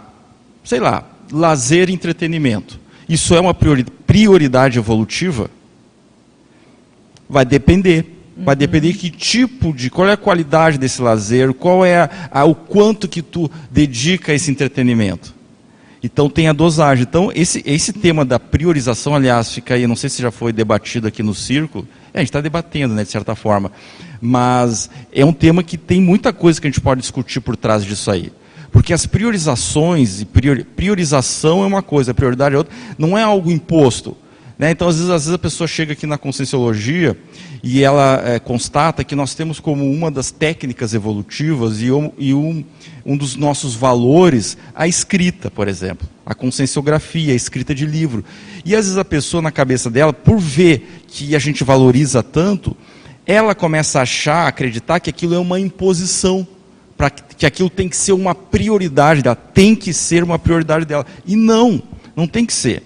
Então, essa questão da priorização e prioridade, eu acho que vai depender também, tem essa variável de, da, da, subjetividade de cada pessoa, momento evolutivo. De repente, no meu momento evolutivo, a prioridade não tem que ser a escrita do livro, e sim outra, outro tipo de é, questão. Talvez, então, talvez o momento, o time, né? Uhum. Talvez, eu estou pensando aqui, talvez a gente tenha que dizer que não, aquilo não é uma obrigatoriedade mas não quer dizer que a pessoa possa olhar para esse item como uma prioridade para ela. Até não é que a gente olha, é obrigatório. Não é isso. Né? Então, eu acho que talvez só para a gente não, não confundir né, o meio de campo. É, ah, isso que eu acho legal, porque essa coisa da prioridade é a pessoa que tem que entender. Uhum. Por isso que ele coloca na frase enfática a recuperação de cons. Uhum. Prioridade é um problema de inteligência evolutiva, acabou. Uhum. Quanto mais inteligência evolutiva, mais a pessoa vai enxergar as prioridades. Então, não é a questão de você achar que você é obrigado ou não, por exemplo, a fazer TENEPs ou a escrever o livro. É você entender o que isso vai reverberar no seu processo evolutivo ao longo da série X. Quando a pessoa entende, eu estou falando do livro porque chamou a atenção aqui a escrita, o Ateneps que foi falado. Mas quando a pessoa entende isso, acabou.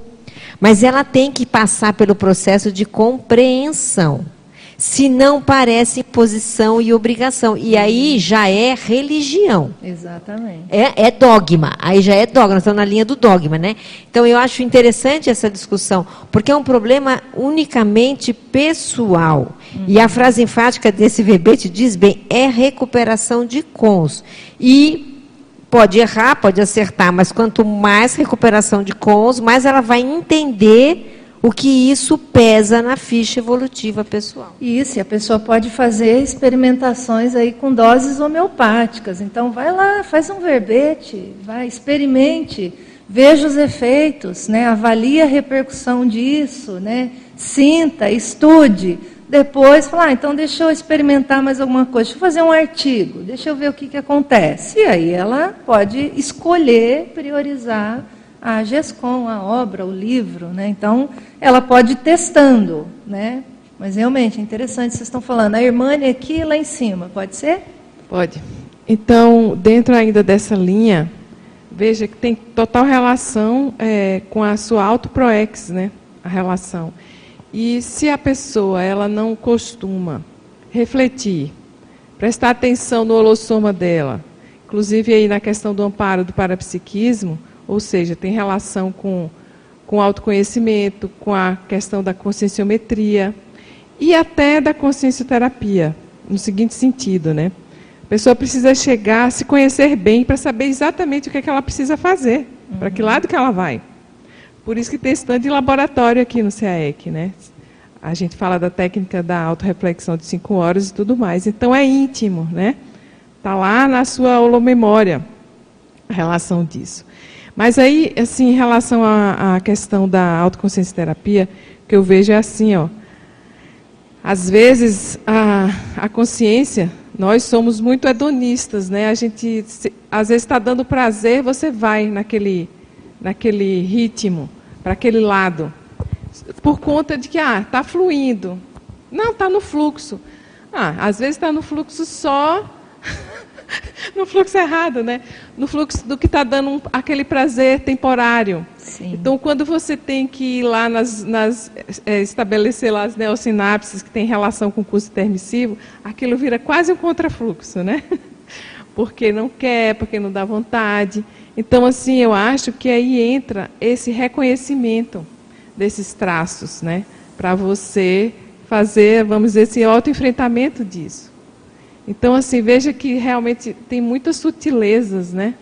Dentro dessa questão da prioridade. E como uhum. que a gente vai lidar com isso? É, não, bacana. Deixa eu passar lá em cima e a gente volta para você, João Paulo. É, eu vou fazer um complemento a essas duas últimas frases, eh, falas aí, né? E já vou pedir desculpa de eu ter errado o nome do Maximiliano, né? Eu chamei de, Bota, problema, de, de Alexandre, né? É, isso acontece, desculpa. É, essa questão de, de ser levado, uh, sabe, assim, pelo rolo compressor do momento É, acontece muito de vir muita atividade de uma vez só e vai engolindo o voluntário e ele não vai prestando atenção no, na prioridade evolutiva pessoal, aquela que vai dar justamente essa, essa virada multisseriexológica, né, como a Mabel falou. É, então fica naquela, puxa, mas está precisando nessa área, eu estou disponível no momento, não tem ninguém mais qualificado para essa atividade agora, então eu vou deixar aquele livro, aquela escrita de lado, porque isso pode esperar mais um pouco, né? E vou fazer isso que tem no momento. Ah, é o evento, é alguma coisa ali dentro, né? Da, da, da IC, e você quando você vê, você está naquele uh, rolo compressor, naquela bola de neve, e não consegue sair, sabe? Dá aquela, uh, vamos dizer assim, aquele momento de lucidez maior para decidir, opa, é hora de eu saber dizer não, de ah, não tem ninguém melhor no momento, vai buscar em outro lugar, alguém vai aparecer, mas eu agora, minha prioridade é o tratado, é o dicionário é tal atividade, né? Então, assim, se posicionar também quanto a essa prioridade e que ela seja evolutiva, pessoal também, porque sem o pessoal não vai ter esse completismo grupal, uhum. né? Ok, João Paulo. A gente tem uma pergunta aqui da Cassiele Barbosa, que ela faz uma reflexão sobre prioridades evolutivas de autoconhecimento. Então ela pergunta: como vocês veem a suscetibilidade nas prioridades devido à falta de experiência ou falta de autoconhecimento. Penso que é algo que pode acontecer de modo sutil e inconsciente. Eu, eu vou abrir, né, para quem, quem quiser também comentar, mas eu vou fazer um primeiro comentário aqui.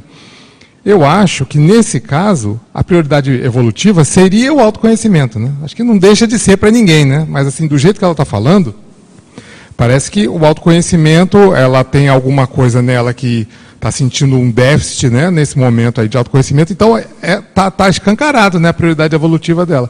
É o autoconhecimento. Então, independente de qualquer coisa, é aquela prioridade, para mim, que, que é, é uma coisa transversal, né? vai passar todo, todo o restante. Pode colocar qualquer área positiva da vida dela, ou qualquer área da vida dela, e o autoconhecimento né, de qualquer para qualquer um de nós. Ele, vai, ele é essencial em qualquer área da vida. Então eu acho que o autoconhecimento e as prioridades evolutivas são coisas que vão crescendo juntas, né? São paralelas, são, né? são uma coisa está fundida na outra. Né? Quanto né? mais autoconhecimento, mais a pessoa vai tendo noção das suas prioridades evolutivas. É o, o, o Júlio aqui está perguntando o que ela quis dizer com susceptibilidade nas prioridades eu acho que ela está querendo, está falando que alguma coisa, algum erro, né, de prioridade devido ao, a, algum déficit, né, ou fragilidade de um déficit de autoconhecimento, né. Talvez, quer comenta? Sim. Pedir para ela, ela esclarecer em que sentido é, de fragilidade da prioridade, de não conseguir manter a prioridade ou de não saber priorizar para mim, pelo menos, não, não ficou claro. Ou de entrar nessas pseudo-prioridades, né, Júlio? Eu acho que isso que o João falou é uma coisa importante, porque pensa bem, nós, nossa ciência aqui é a conscienciologia, né? Uhum. Então, veja só, como que você vai saber o, o que uma consciência precisa, qual é a prioridade daquela consciência, sem conhecer aquela consciência? Em outras palavras, a consciência é você, como é que você vai saber o que você precisa sem você conhecer você? Né? Então, é um pré-requisito, né? Por isso que a, aquela coisa que a Mabel falou, que a inteligência evolutiva. A inteligência evolutiva é toda calcada na autocognição, né? Então, para você realmente acertar seu passo, você tem que saber quem é você. Quando você fala saber quem é você, não só dessa vida, né? né? Muitas vezes, certas decisões que a gente vai tomar vai ser em relação ao que você vivenciou em, vida, em alguma vida passada até que você relembra que às vezes não tem tanta relação com o que você está fazendo hoje. Mas se você já tem aquilo mais consciente, você fala assim, ó, isso aqui é o que eu preciso, né? Por causa daquilo que eu fiz, né? Eu só queria comentar mais uma coisa que sai um pouquinho, que, que, é, que eu acho que esse negócio da prioridade compulsória tem a ver também com as faixas etárias. Que eu estava lembrando essa coisa assim que o professor Valdo fala, a questão das mega GESCOM, que ele coloca assim que na visão dele, né, sem imposição, né, sem dogmatismo nem nada, na visão dele, a pessoa que entrou na terceira idade, a mega prioridade dessa personalidade intermissivista deveria ser a mega GESCOM. Então você vê, se a pessoa entrou na terceira idade, na visão dele, parte administrativa, tudo isso que mexe com as ICs, deveria tudo secundário, vira, vira tudo secundário, né?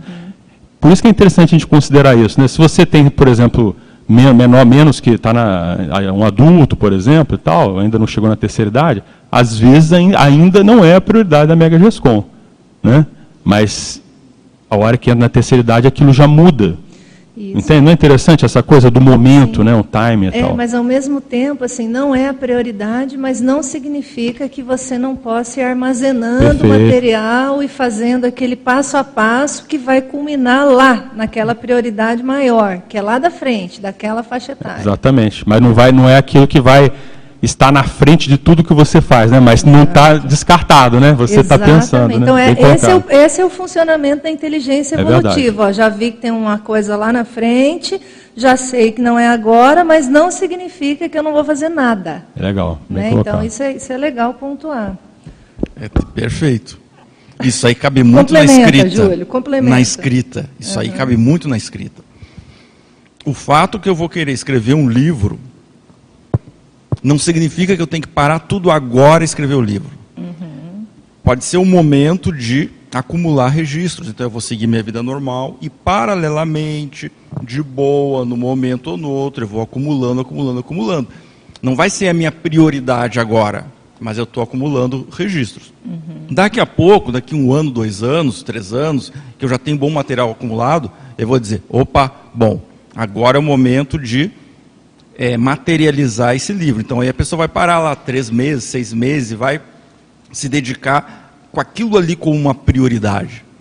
É, então isso aí é uma coisa. Tu vê como é um tema é um tema complexo, né? Não é coisa simplista. Ah, eu tenho a prioridade, sigo a prioridade. Tem aí toda uma, uma dinâmica, variáveis que a gente precisa levar em consideração. É integrado à rotina, aqueles detalhes da vida, né? A nossa primeira pergunta lá, JP. Posso? É. Então a está aqui esclarecendo aqui a dúvida dela, né, que a gente pensou, a dúvida do Júlio, né? Então é o seguinte, digo no sentido de seguir as prioridades de outras pessoas. Por falta de experiência, devido a outras pessoas é, terem mais experiência. Principalmente na juventude, isso é bem comum seguir sem, é, sem questionar. Aquele negócio né, de você ir junto com, com, querer se integrar ao grupo né, e ir junto com isso. Isso realmente não dá para classificar como prioridade evolutiva necessariamente, já que, mesmo que seja um grupo bem positivo, você tem que ver qual a sua prioridade evolutiva individual. Né? E existe uma prioridade já dentro de um grupo, né, é o que eu penso. E tem um outro comentário aqui. Quer falar? Eu acho assim que não é nem, nem, nem ao mar nem à terra. Acho que a gente não tem que entrar naquela neura de que, ah, não, porque a prioridade dos outros é dos outros, não é minha. Eu acho que às vezes o exemplarismo do colega nos ensina muito. A gente começa a ver o resultado daquela pessoa. Vamos pegar o exemplo, professor Valdo, um exemplo, um exemplo talvez principal para a gente. A gente viu todas as conquistas evolutivas que ele teve a partir daquilo que ele priorizou.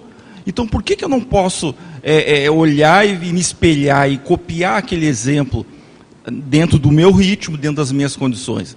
Então, acho que não é nenhuma coisa nem outra. Acho que a gente, a gente evolui em grupo, a gente evolui dentro da interdependência, a gente ajuda e a gente é ajudado. E uma das formas, eu acho, que a gente é bastante ajudado é através do exemplarismo das prioridades dos colegas. Então, não é nem rechaçar e nem abraçar cegamente é tu ter esse discernimento de você avaliar, poxa, esse, esse exemplo dessa prioridade do colega é bacana, eu também quero seguir ou não, né? Uhum. Exemplos positivos arrastam, né? Quero complementar, assim, é mais uma oportunidade dela entender quem ela é e como é que ela funciona. De novo, cai lá na questão da, do autoconhecimento. Se ela se arrasta por, por um determinado exemplo, positivo, ou outro exemplo que desvia ela da proex dela, isso fala sobre ela. Quais são os traços daquele grupo que estão, vamos dizer assim, atraindo essa pessoa. Então, eu penso que o primeiro passo aí, eu, eu diria para essa participante, vai responder o conscienciograma. Né? Eu acho que pode começar por aí. todos os dias faz lá uma folha, duas folhas, até responder a primeira vez, depois a segunda vez. Porque essa urgência de você saber quem você é e o que, que você veio fazer aqui, né, é o primeiro passo, gente. É o básico. A gente precisa fazer isso, não tem jeito. Por isso que a gente tem esse instrumento, né? O conscienciograma é para isso. Uhum. E aí, quando notar que tem um traço ali ou algo que te atrapalha, entrar na fase de autossuperação desse traço, usando as técnicas necessárias, né? Uhum. Então, eu, eu, vejo que o caminho, assim, a terapêutica aí é essa, né? Sim. Você sabe, Irmânia, que a gente colocou uma pergunta aqui, que eu acho que talvez vá um pouco na linha da, do que a Cassiane perguntou, que é assim, ó, quando devemos buscar as prioridades por nós mesmos, sem esperar pelo grupo ou a coletividade? Então, eu gostaria de colocar um pouco nessa linha aí. Deixa eu só fazer uma pergunta aqui que ainda está no, tá no fluxo aqui. Então, o Leonardo, o Leonardo Silva, ele faz o seguinte comentário. Gostaria de saber a visão de vocês sobre o exemplo do professor Valdo que entrou na empresa, aí está falando da parte administrativa, né, como infiltrado.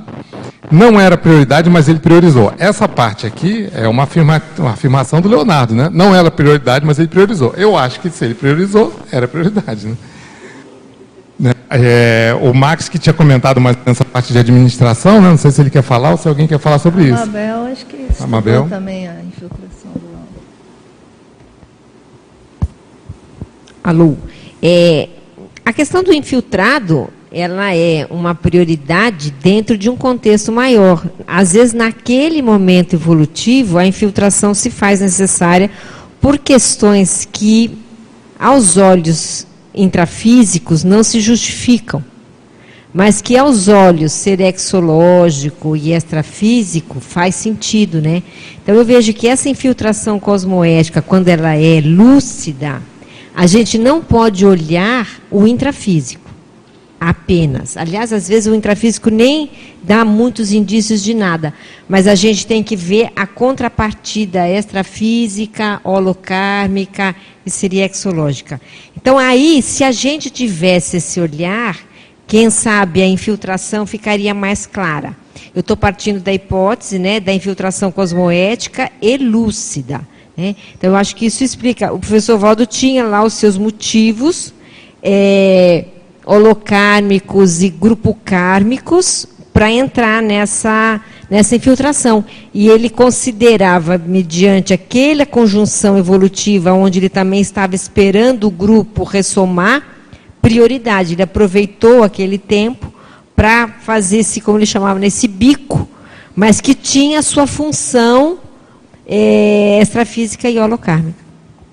Uhum. É, e a gente não sabe tudo, né? De repente, algo que é uma prioridade evolutiva para mim hoje, de repente, semana que vem vai surgir outra questão que, de repente, vai ser vai, terá que ser uma prioridade para mim, prioridade evolutiva. Então a gente não sabe tudo, a gente não tem controle de todas as variáveis. A gente está aqui evoluindo, experimentando, descobrindo é, coisas que de repente se tornaram prioridades evolutivas para o professor Waldo no final da vida, não era quando ele era mais novo. Então é dinâmica, é aquela que eu volto a repetir. Essa, essa questão da prioridade, da priorização, ela é dinâmica. Ela é dinâmica, não é algo estanque, pré-estabelecido e definitivo. Só para complementar que esse caso é um caso bem interessante, né? Que mostra também assim, ó, como que o processo do grupo influencia, né? Você vê, a Mabel citou a, a situação de que o professor Valdo ele comentava que ele tinha entrado nessa, nesse trabalho porque o grupo não estava aí. Então assim não adiantava ele mexer com aquilo, né? No, se ele, se ele de repente começasse a mexer com as coisas da Consciologia, seria pérolas aos porcos, né? Esforços aos ventos, sei lá, alguma coisa assim. Então você vê, é interessante a gente ver, né? Você vê, olha, não depende só de você, né? Quando o processo é evolutivo, não é só o seu ego que determina as coisas, né? Ou seja, é o teu ego determina, mas não é você não determina só a partir do seu ego, você determina a partir do contexto, né? Sim. Contexto vivencial das companhias, do momento, até dos zeitgeist que você está Das inspirações dos das amparadores, é. né, desses direcionamentos, das nossas sinaléticas, tem uma porção de coisas mesmo. E eu acho que dentro desse tema aí da, da infiltração, eu lembro também, né, Mabel, que o professor Valdo ressaltava que a infiltração era temporária. Então, veja, é, essa é a visão da inteligência evolutiva. Então, às vezes, a pessoa vai priorizar aquilo por um determinado tempo, até para aquilo não virar uma pseudo-prioridade. É um também. bico, ele chamava que ele fez um é. bico, né? Um bico de algum tempo e acabou. Exatamente. Muito bom, lá em cima. O que eu ia trazer também é a questão assim da, do voluntário que escreve inúmeros verbetes, inúmeros artigos, vários capítulos em vários livros e não produziu ainda a gestão pessoal. Uhum. Né? Então, assim, lembrar que a, a prioridade né, é, principal é a consciência e não uma especialidade da conscienciologia, vamos colocar assim também, né? Que às vezes prioriza o, o estudo de, de, especialidades ou de temas da conscienciologia, mas quando é para entrar dentro da na intraconsciencialidade, vai dar trabalho. Então eu não vou pegar isso agora. Vou pegar aquele outro que está mais fácil, né? Então, é, será que não seria uma pseudo prioridade autodesviante também? Uhum. Ficar uh, vendo o externo, algumas alguns temas, mas é, não não passa para o lado pessoal, da GESCOM é, pessoal também? É bacana essa observação, porque isso não é a conscienciologia, né? Bacana você falar. Se a pessoa estuda uma, uma, uma, especialidade e ela não estuda a si mesmo dentro daquela especialidade, isso não é conscienciologia. Não é isso, gente? Então é interessante você trazer essa observação. Porque a conscienciologia é o estudo de si mesmo a partir das especialidades. As especialidades são o suporte que cada um vai usar para entender a consciência. É um olhar, né? Mas a consciência está ali. Ou então aquilo não é mais conscienciologia, é uma maneira de se estudar quase que eletronótico, né? Interessante isso. E até a questão ali dos 50% da recuperação de cons, eu, eu acho que entra nisso, né? Que às vezes fica 20, 30 é, estudando conscienciologia, mas não tem essa recuperação de cons elevada, porque não passou para o estudo de si mesmo dentro do processo, né? Uhum. Isso, Terezinha. Eu, assim, eu só queria fazer uma consideração, assim, aí já olhando o outro lado, né, para a gente pensar que às vezes a pessoa ela às vezes ela tem, ela entra numa forma e o caminho mais fácil para ela é esse movimento de estudar às vezes aquele conceito, aquele conteúdo sem se colocar. Então, assim, até certo ponto, a gente às vezes vai validar aquilo, porque às vezes é aquilo que a pessoa consegue fazer. Mas é óbvio que às vezes a gente vai olhar o que falta, né? E às vezes o que falta é esse a mais, esse extra, que é o apresentar mais essa abordagem talvez mais autopesquisística. Né? Mas eu acho que a gente também pode olhar isso ao longo do tempo. Às vezes a pessoa começa assim, para depois ela chegar lá na frente e conseguir ter essa visão mais alto. Né? Então, enfim, às vezes vai compor também. Tem gente que tem mais facilidade para apresentar uma visão mais auto-pesquisística e outros mais em cima de teorias. Né? Se a gente somar tudo, às vezes aquilo compõe ali o funcionamento da ciência. Também já é um outro lado da gente entender né, o funcionamento das coisas. Agora, Dai, só lembrando que a consciência é auto e hétero, né? Sim. Então, de, que vai de acordo com o que você está falando. Quer dizer, estudar a consciência é, é, estudar a si mesmo, mas é também estudar o outro, porque Sim. é a consciência, né? É, às vezes ela não está falando dela, dela mas ela está isso. apresentando casuísticas isso. externas, né? E às vezes ela não necessariamente apresenta uma autopesquisa, mas na hora que você lê a teoria, aquilo é autobiográfico. Então, assim, a gente também precisa aprender a entender essas nuances. Está vendo como a coisa é maior, mais ampla? Né? Então, veja, são outros elementos aí. Terezinha? Primeiro, bom dia a todos. Escutando aqui, fazendo minha reflexão, né? Tudo que o pessoal falou, o Max falou da, questão da terceira idade também, que isso é muito sério, né? Para quem já está nesse processo, né? E a questão do time, né? Qual que é a mesma prioridade do momento? Então, eu fiquei refletindo e me veio aqui essa questão do DAC que traz sobre a mental somatologia, ali na página, deve ser a número 2, né? 3. Que as pessoas deveriam colocar no pé da cama legenda prioridade. Eu achei bem interessante isso aqui. Uhum. Toda pessoa que repete erros conscientemente não tem noção de prioridade. É, eu estou lendo isso porque eu achei na, no retor, ali, ali, embaixo, na última linha, fala: o melhor negócio evolutivo é cuidar do mental soma e da interassistencialidade, que exige autodiscernimento. No meu ver, assim, a, a questão mais essencial, onde envolve mental soma e interassistencialidade, está dentro da questão da prioridade, né? Porque às vezes a pessoa ela está muito no ego ainda, né? Não, como foi falado ah, escrever meu livro para tudo, né? Eu acho que tem que ser um todo e levar tudo direito, né? Da melhor forma possível, né? Eu vejo assim, pelo menos, né? Uhum. Já deu uma linha aí de, de, priorização. Eu vou lançar uma outra pergunta, hein, gente? É, hum, vamos ver aqui, ó.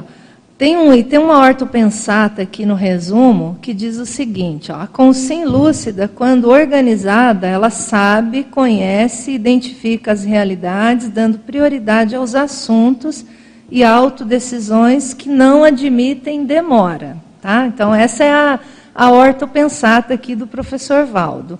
Mas a minha pergunta é: como que a gente sabe, ou como que a gente pode diferenciar se a gente não está caindo numa ansiedade, numa impulsividade e, e, talvez assim faltando discernimento nessas autodecisões? Porque às vezes assim eu, eu entendo isso na hora que eu leio isso, ah, tem coisas que não admitem demora. Mas como que a gente sabe que a gente não está se deixando levar por processos de ansiedade e impulsividade? Nessa hora? Então, essa é a pergunta. Cri, cri, cri, cri, cri. Vou ler de novo, hein, a horta pensar. Tem, ó, a consciência lúcida, veja bem, quando organizada, ela sabe, conhece, identifica as realidades, dando prioridade aos assuntos e autodecisões que não admitem demora. Então, como saber isso, gente? Sem cair em ansiedade, impulsividade, né? E, enfim, a gente realmente conseguir entender, olha, isso aqui não admite, mas demora. Vamos priorizar. Como que a gente sabe isso? Eu acho que uma coisa que pode ajudar é um negócio que né, sempre vem à minha, à minha mente quando vem alguma ansiedade, alguma coisa assim que eu quero fazer, que são coisas boas, né? E gera e aí vem, vem com, com, com ansiedade, que é o senso de urgência, que é uma forma de você priorizar de você fazer o que você tem que, o que né, se fazer o que tem que ser feito, o que é necessário, mas sem ansiedade, ou seja, senso de urgência, você está sempre é, atento ao que é prioritário e aquilo precisa ser, ser, ser, realizado, mas você não sai estabanado, fazendo tudo de qualquer jeito, ou, ou correndo, ou ansioso, ou qualquer envolvido com uma, com uma emoção que vai acabar, vamos dizer assim, diminuindo a qualidade do seu, da sua das suas ações mesmo. Né? Então, é ver, sempre ter em mente o que é a prioridade evolutiva mesmo, e, tá, e além daquilo estar tá em andamento com o negócio de, de rotinas, aquilo está tá sempre em mente, a gente também ter também uma, uma, uma, um senso de, de oportunidade e de, de urgência na, nas coisas. Né?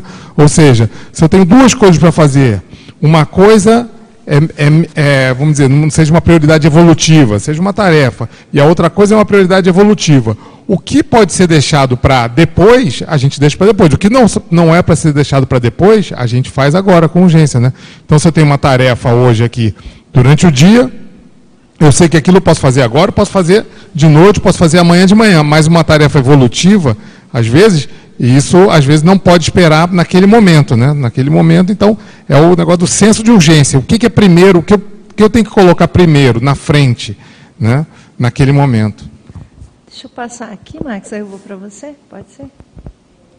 Eu também queria ir nessa linha do João Paulo, do sentido de urgência. Até tem o verbete do professor Valdo, né? Mas, assim, é interessante. Tem um livro também do John Cotter, né? Chamado Sentido de Urgência e eu fiz essa experiência, né? Quando eu li esse livro, isso mexeu muito comigo e também acabei pesquisando se tinha alguma coisa na Conscienciologia. Aí tinha esse verbete do professor Valdo. Uhum. E aí eu encontrei essa, é, esse exercício ali que ele fala de colocar a palavra prioridade, né?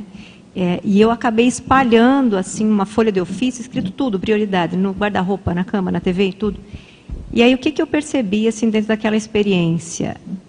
Que mesmo ao abrir os olhos e olhar lá, prioridade, mesmo eu entendendo, poxa, eu sei o que eu preciso fazer, ainda entrava aquele mecanismo de você, a tentativa, não, mas eu faço depois. Deixa para depois, Sabe? né? A É, procrastinação. é, então, né? assim, dá, dá bastante trabalho, é um nível de alto esforço que vale a pena, mas é um exercício para você até desenvolver sinapses em relação àquela no, àquele novo processo de auto-organização.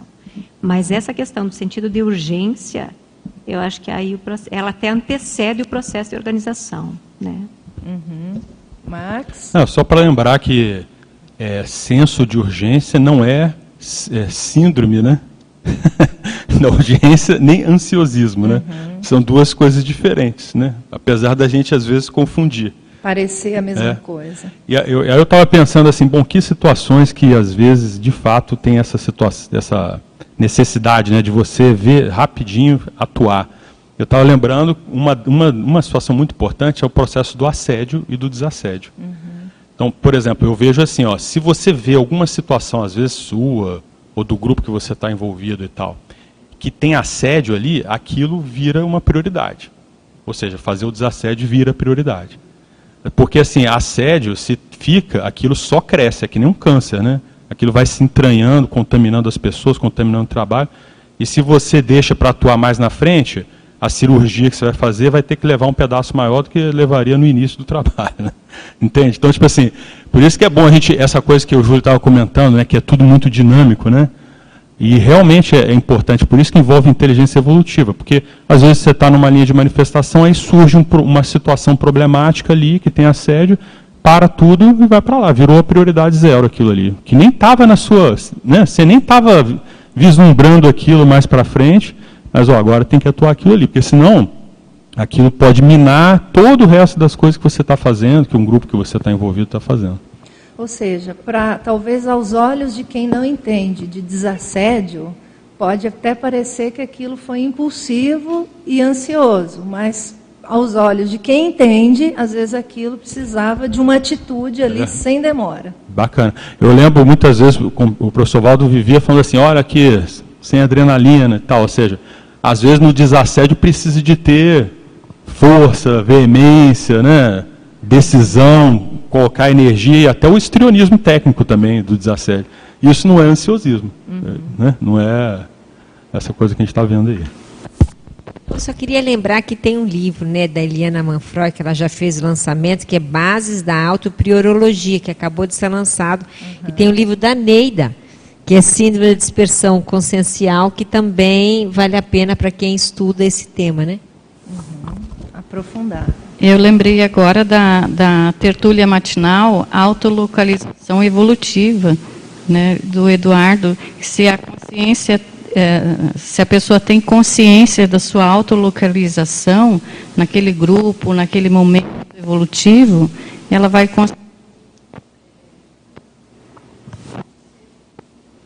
Vai conseguir discernir. Vai conseguir eh, discernir exatamente eh, essa ou identificar né, a realidade e a prioridade, ter- tomar essa autodecisão de forma mais consciente, lúcida, como diz aqui na ortopensata. Bacana. Também tem um verbete do professor Valdo, autolocalização. A Neida vai falar. Então, dentro de tudo que já foi falado aqui, que a maioria já colocou, que é bem pertinente em relação ao tema, a questão da priorologia, da prioridade evolutiva, que nos está sendo colocada, é importante a gente lembrar que isso é o oposto da dispersão. Então, tudo isso que foi falado aí, né, a Mabel citou agora o livro, ah, a gente vê assim, ó, que na hora que a gente não está priorizando, a gente está desperdiçando. Então, qual que seria o foco? Quando a gente fala assim, ó, desperdiçar, o que, que significa? Significa desviar, não aproveitar, colocar fora, o termo que vocês quiserem colocar.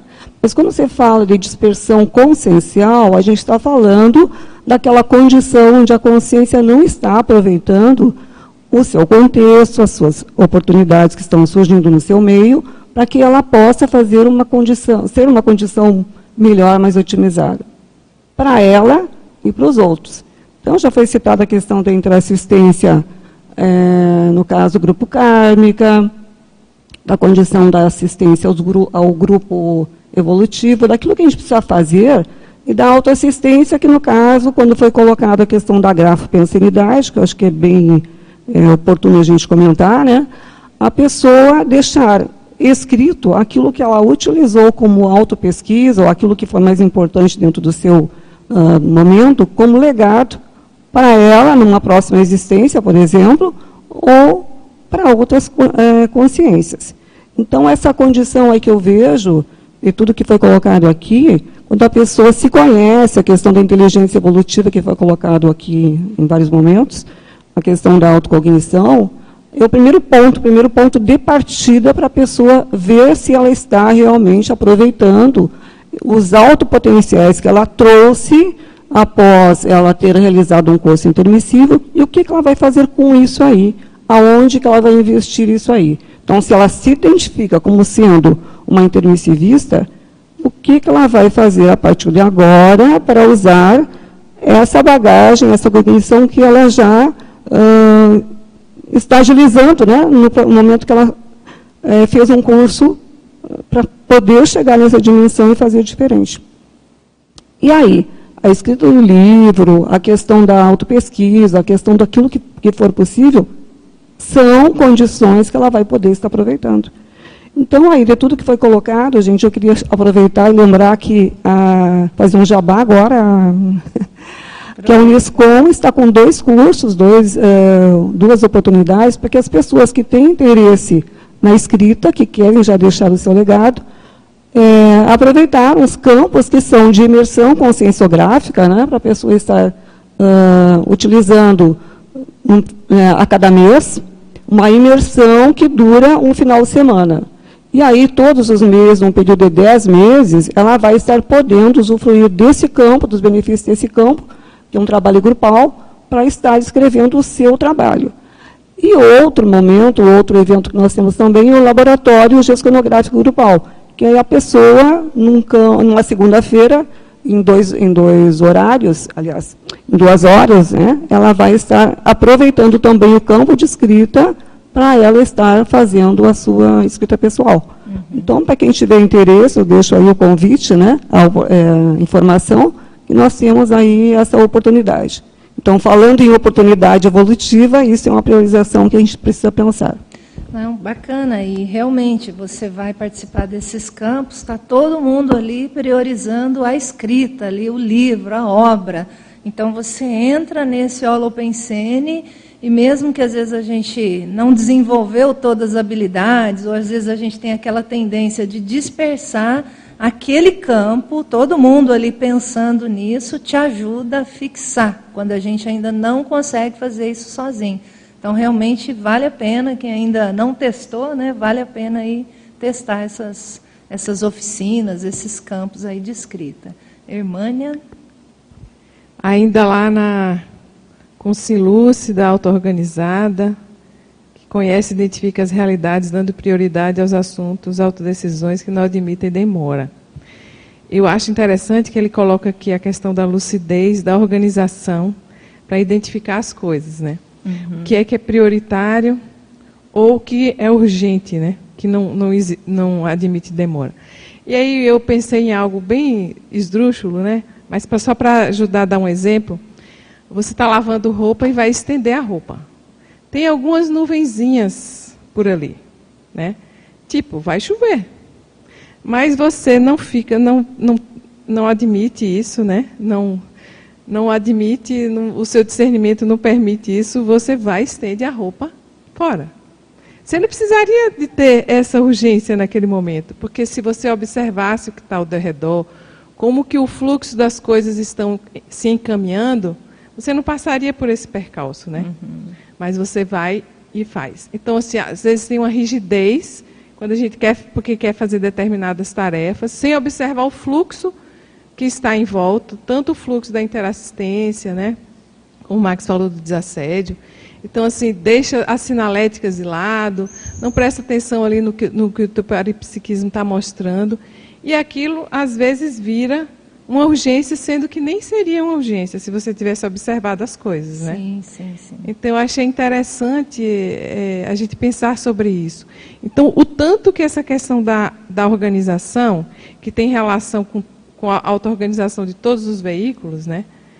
É, Para até você ter essas parapercepções mais é, avançadas e mais lúcidas, o tanto que isso cria, às vezes, umas urgências desnecessárias, né? Que é desorganização. Sim, a gente tem que cuidar com certos automatismos na nossa vida. Então, realmente, lucidez não é isso, né? Lucidez é você estar atento, às vezes, a detalhes, seja esses detalhes que você está mencionando, até do clima, o tempo, vai chover, para você não perder tempo, às vezes, com algo que não era para ser priorizado naquele momento. Então, realmente, é a Porque sutileza. a gente vive em grupo, né, o Mabel, oh, Mabel. Daiane. Daiane. Então, assim, às vezes o grupo está demandando outra coisa. Uhum. Né, em relação, por exemplo, à questão da Max Proex grupal. E você está teimoso em, outra, em outro aspecto. Então, assim, onde fica a prioridade nisso, né? Sim, sim, sim. Agora, pessoal, a gente falou várias técnicas aqui que talvez de alguma maneira possam ajudar nas nossas priorizações evolutivas. Agora, eu queria saber que mais, assim, técnicas vocês conseguem aí, vamos dizer assim, aplicar no dia a dia, ou vocês podem sugerir que de alguma maneira pode ajudar a gente a conseguir organizar a nossa escala de prioridades evolutivas. Então, como que a gente pode fazer isso melhor?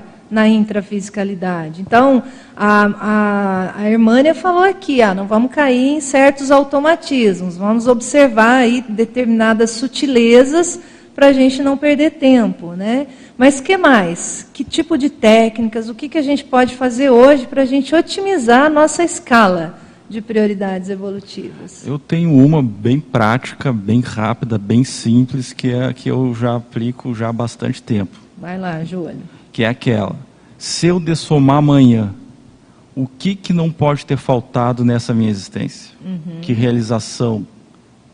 O primeiro lugar, depois eu realizei esta. Tá, qual é o segundo que não pode ter faltado? Esse. Qual é o terceiro? Esse. E aí você vai fazendo a escala. Pelo menos para mim funciona essa técnica muito pragmática. Uhum. Bacana. Então o Júlio deu a técnica dele. O que mais?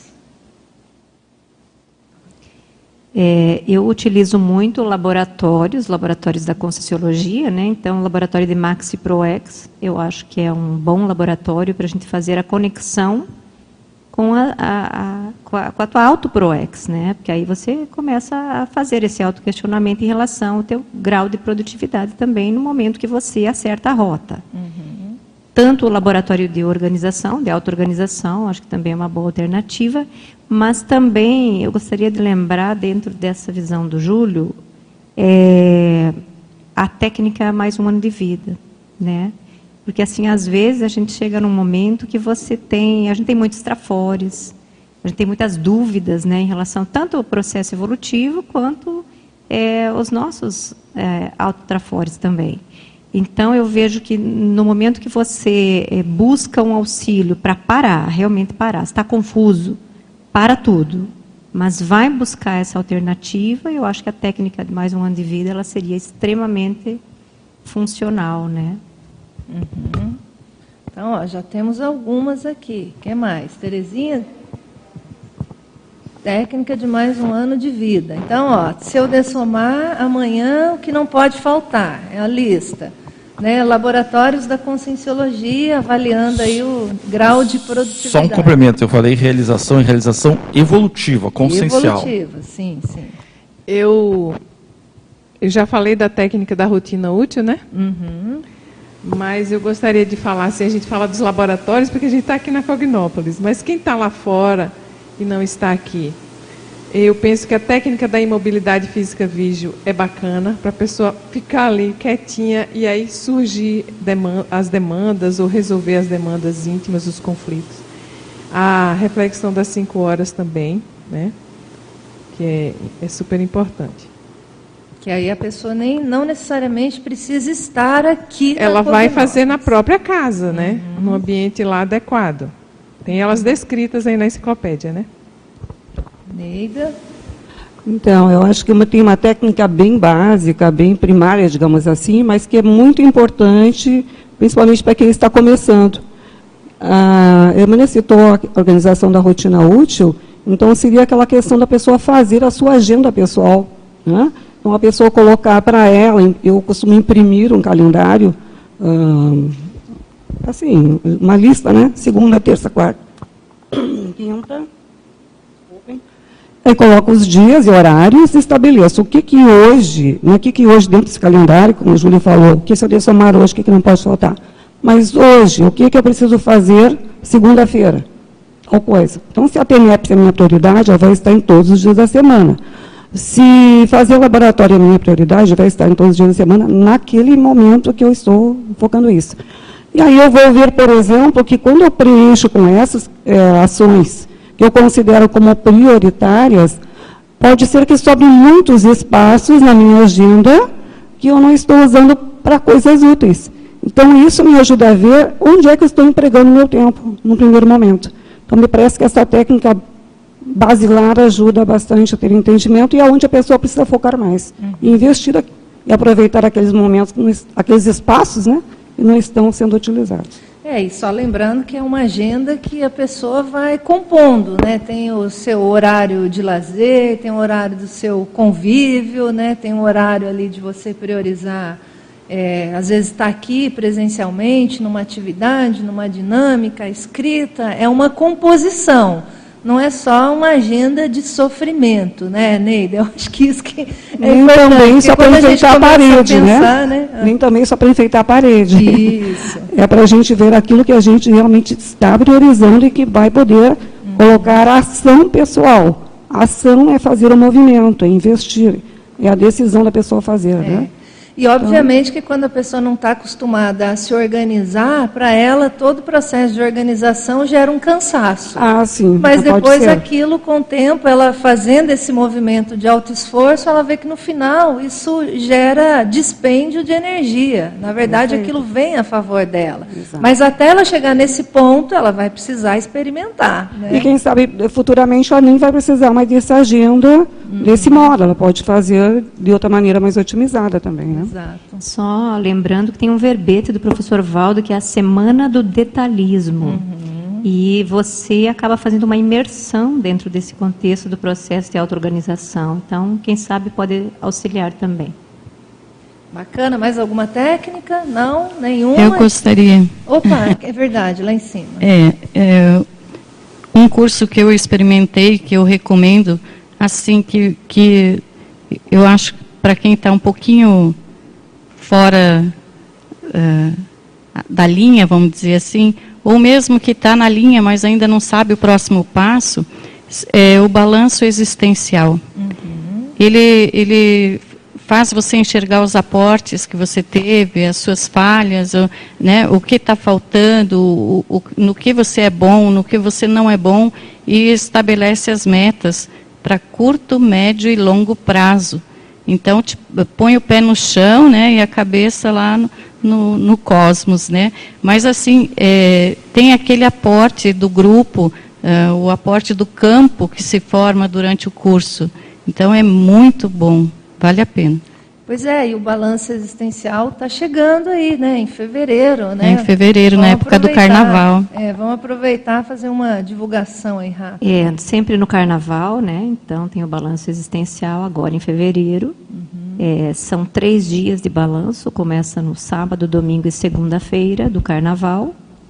E aí já tem também a semana da Maxi ProEx, né, de, que vão ter semana de verbetes, que também é importante aí deixar disponível para participação. Chegando, quem ainda não colocou na agenda de, de, prioridades, né, quem sabe, né, esse é o momento. Max? É, fazendo também uma divulgação, né, lá no, no dicionário lá da consciência terapeuticologia, nós descrevemos algumas técnicas de valores. Uhum.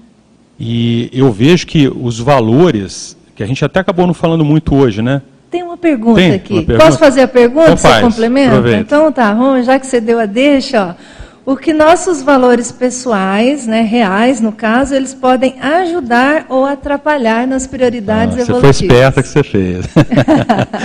Não, mas bacana, eu acho importante, né, falar de prioridades, é importante falar de valores, né? Isso. E essas técnicas tem lá no dicionário, que a pessoa, eu até queria fazer uma divulgação pública também, que hoje, lá no site da OEC, tem uma, uma aba lá do dicionário que todos os verbetes já estão lá com acesso, um mecanismo de busca ali que a pessoa pode acessar, igual né, tem na enciclopédia, tem lá no dicionário da OEC.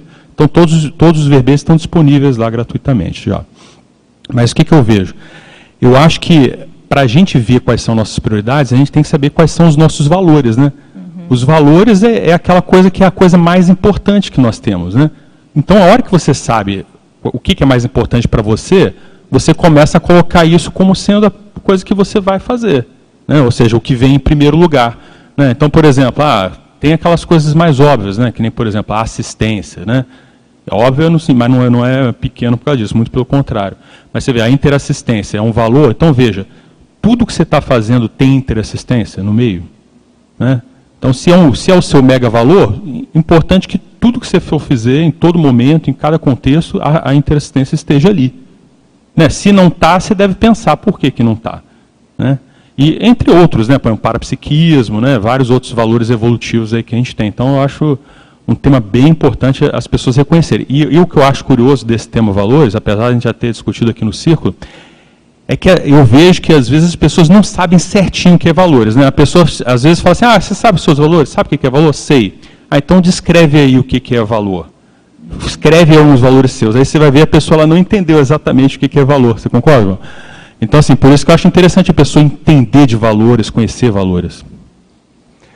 Tem uma coisa interessante, é um assunto também que eu gosto bastante de valores, porque a gente sabe que os, que os nossos valores pessoais não são muitos. Né?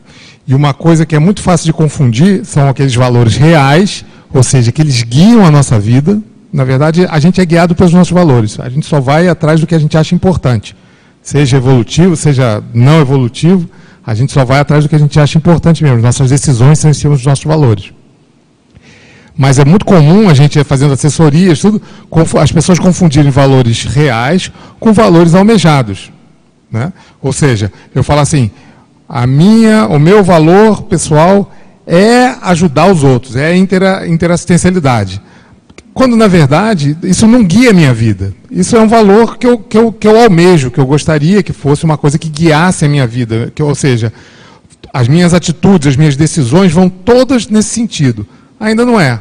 Ou seja, é uma coisa desejada. A gente tem que ver ir na parte mais crua, né, na raiz dos nossos valores. Ou seja, o que guia a minha vida de verdade. Se eu tenho uma decisão para tomar, se eu vou fazer uma mudança, se eu vou arranjar um trabalho, se eu vou sair do meu trabalho, se eu vou começar a estudar alguma coisa, se eu vou me, começar a me relacionar com alguém, se eu vou começar a frequentar alguma coisa, se eu vou tomar todas as decisões da minha vida, elas vão ser guiadas por esses valores que não são mais de oito valores, não são muitos não, se a gente for ver de maneira mais crua.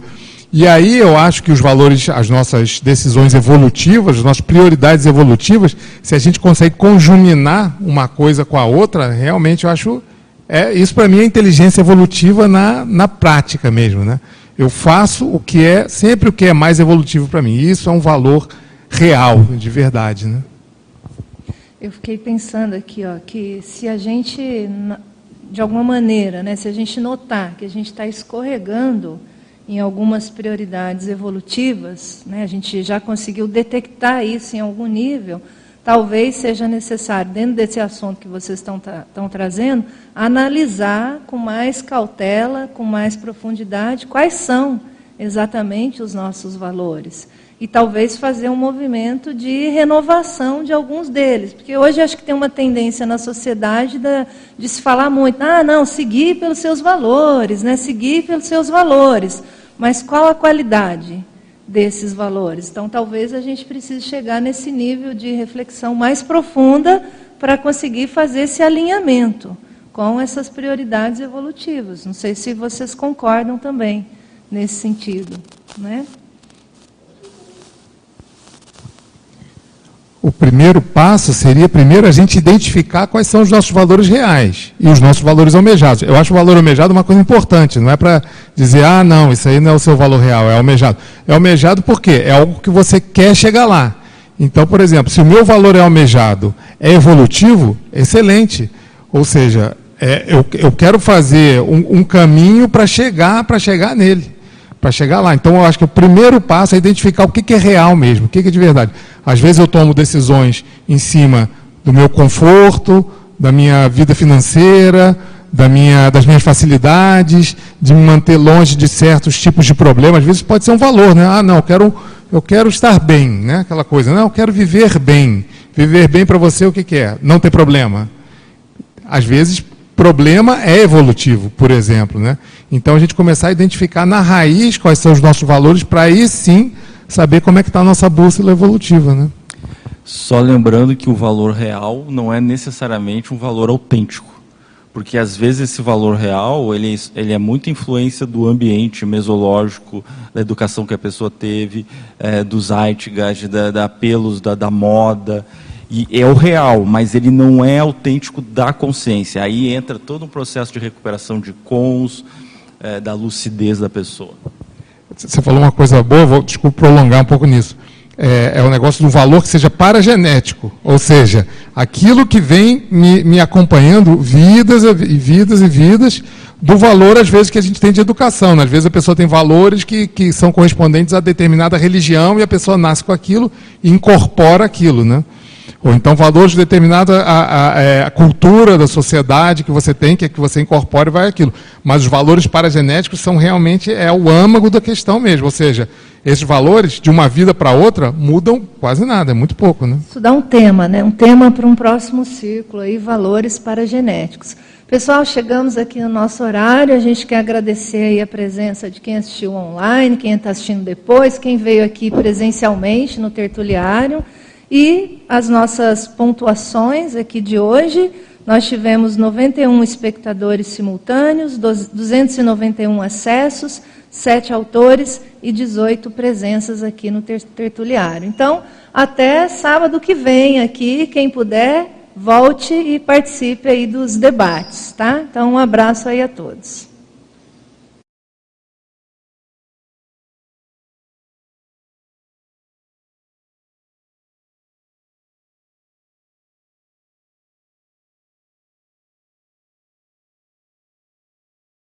Do holociclo e da holoteca.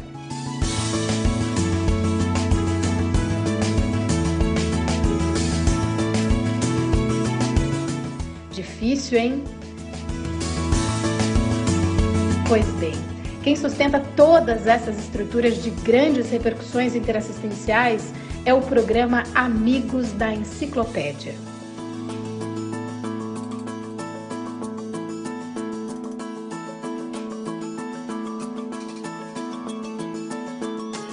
Repercussão disso na nossa ficha evolutiva pessoal, ela é inevitável.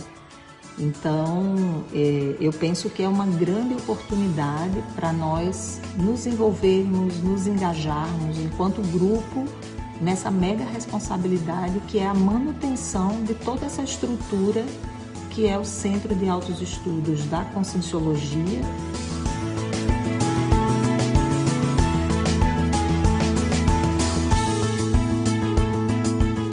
programa Amigos da Enciclopédia é, além de tudo isso, o melhor amigo do pesquisador. Isso porque ele oferece uma série de possibilidades exclusivas para aprofundar o nosso conhecimento sobre um dado tema.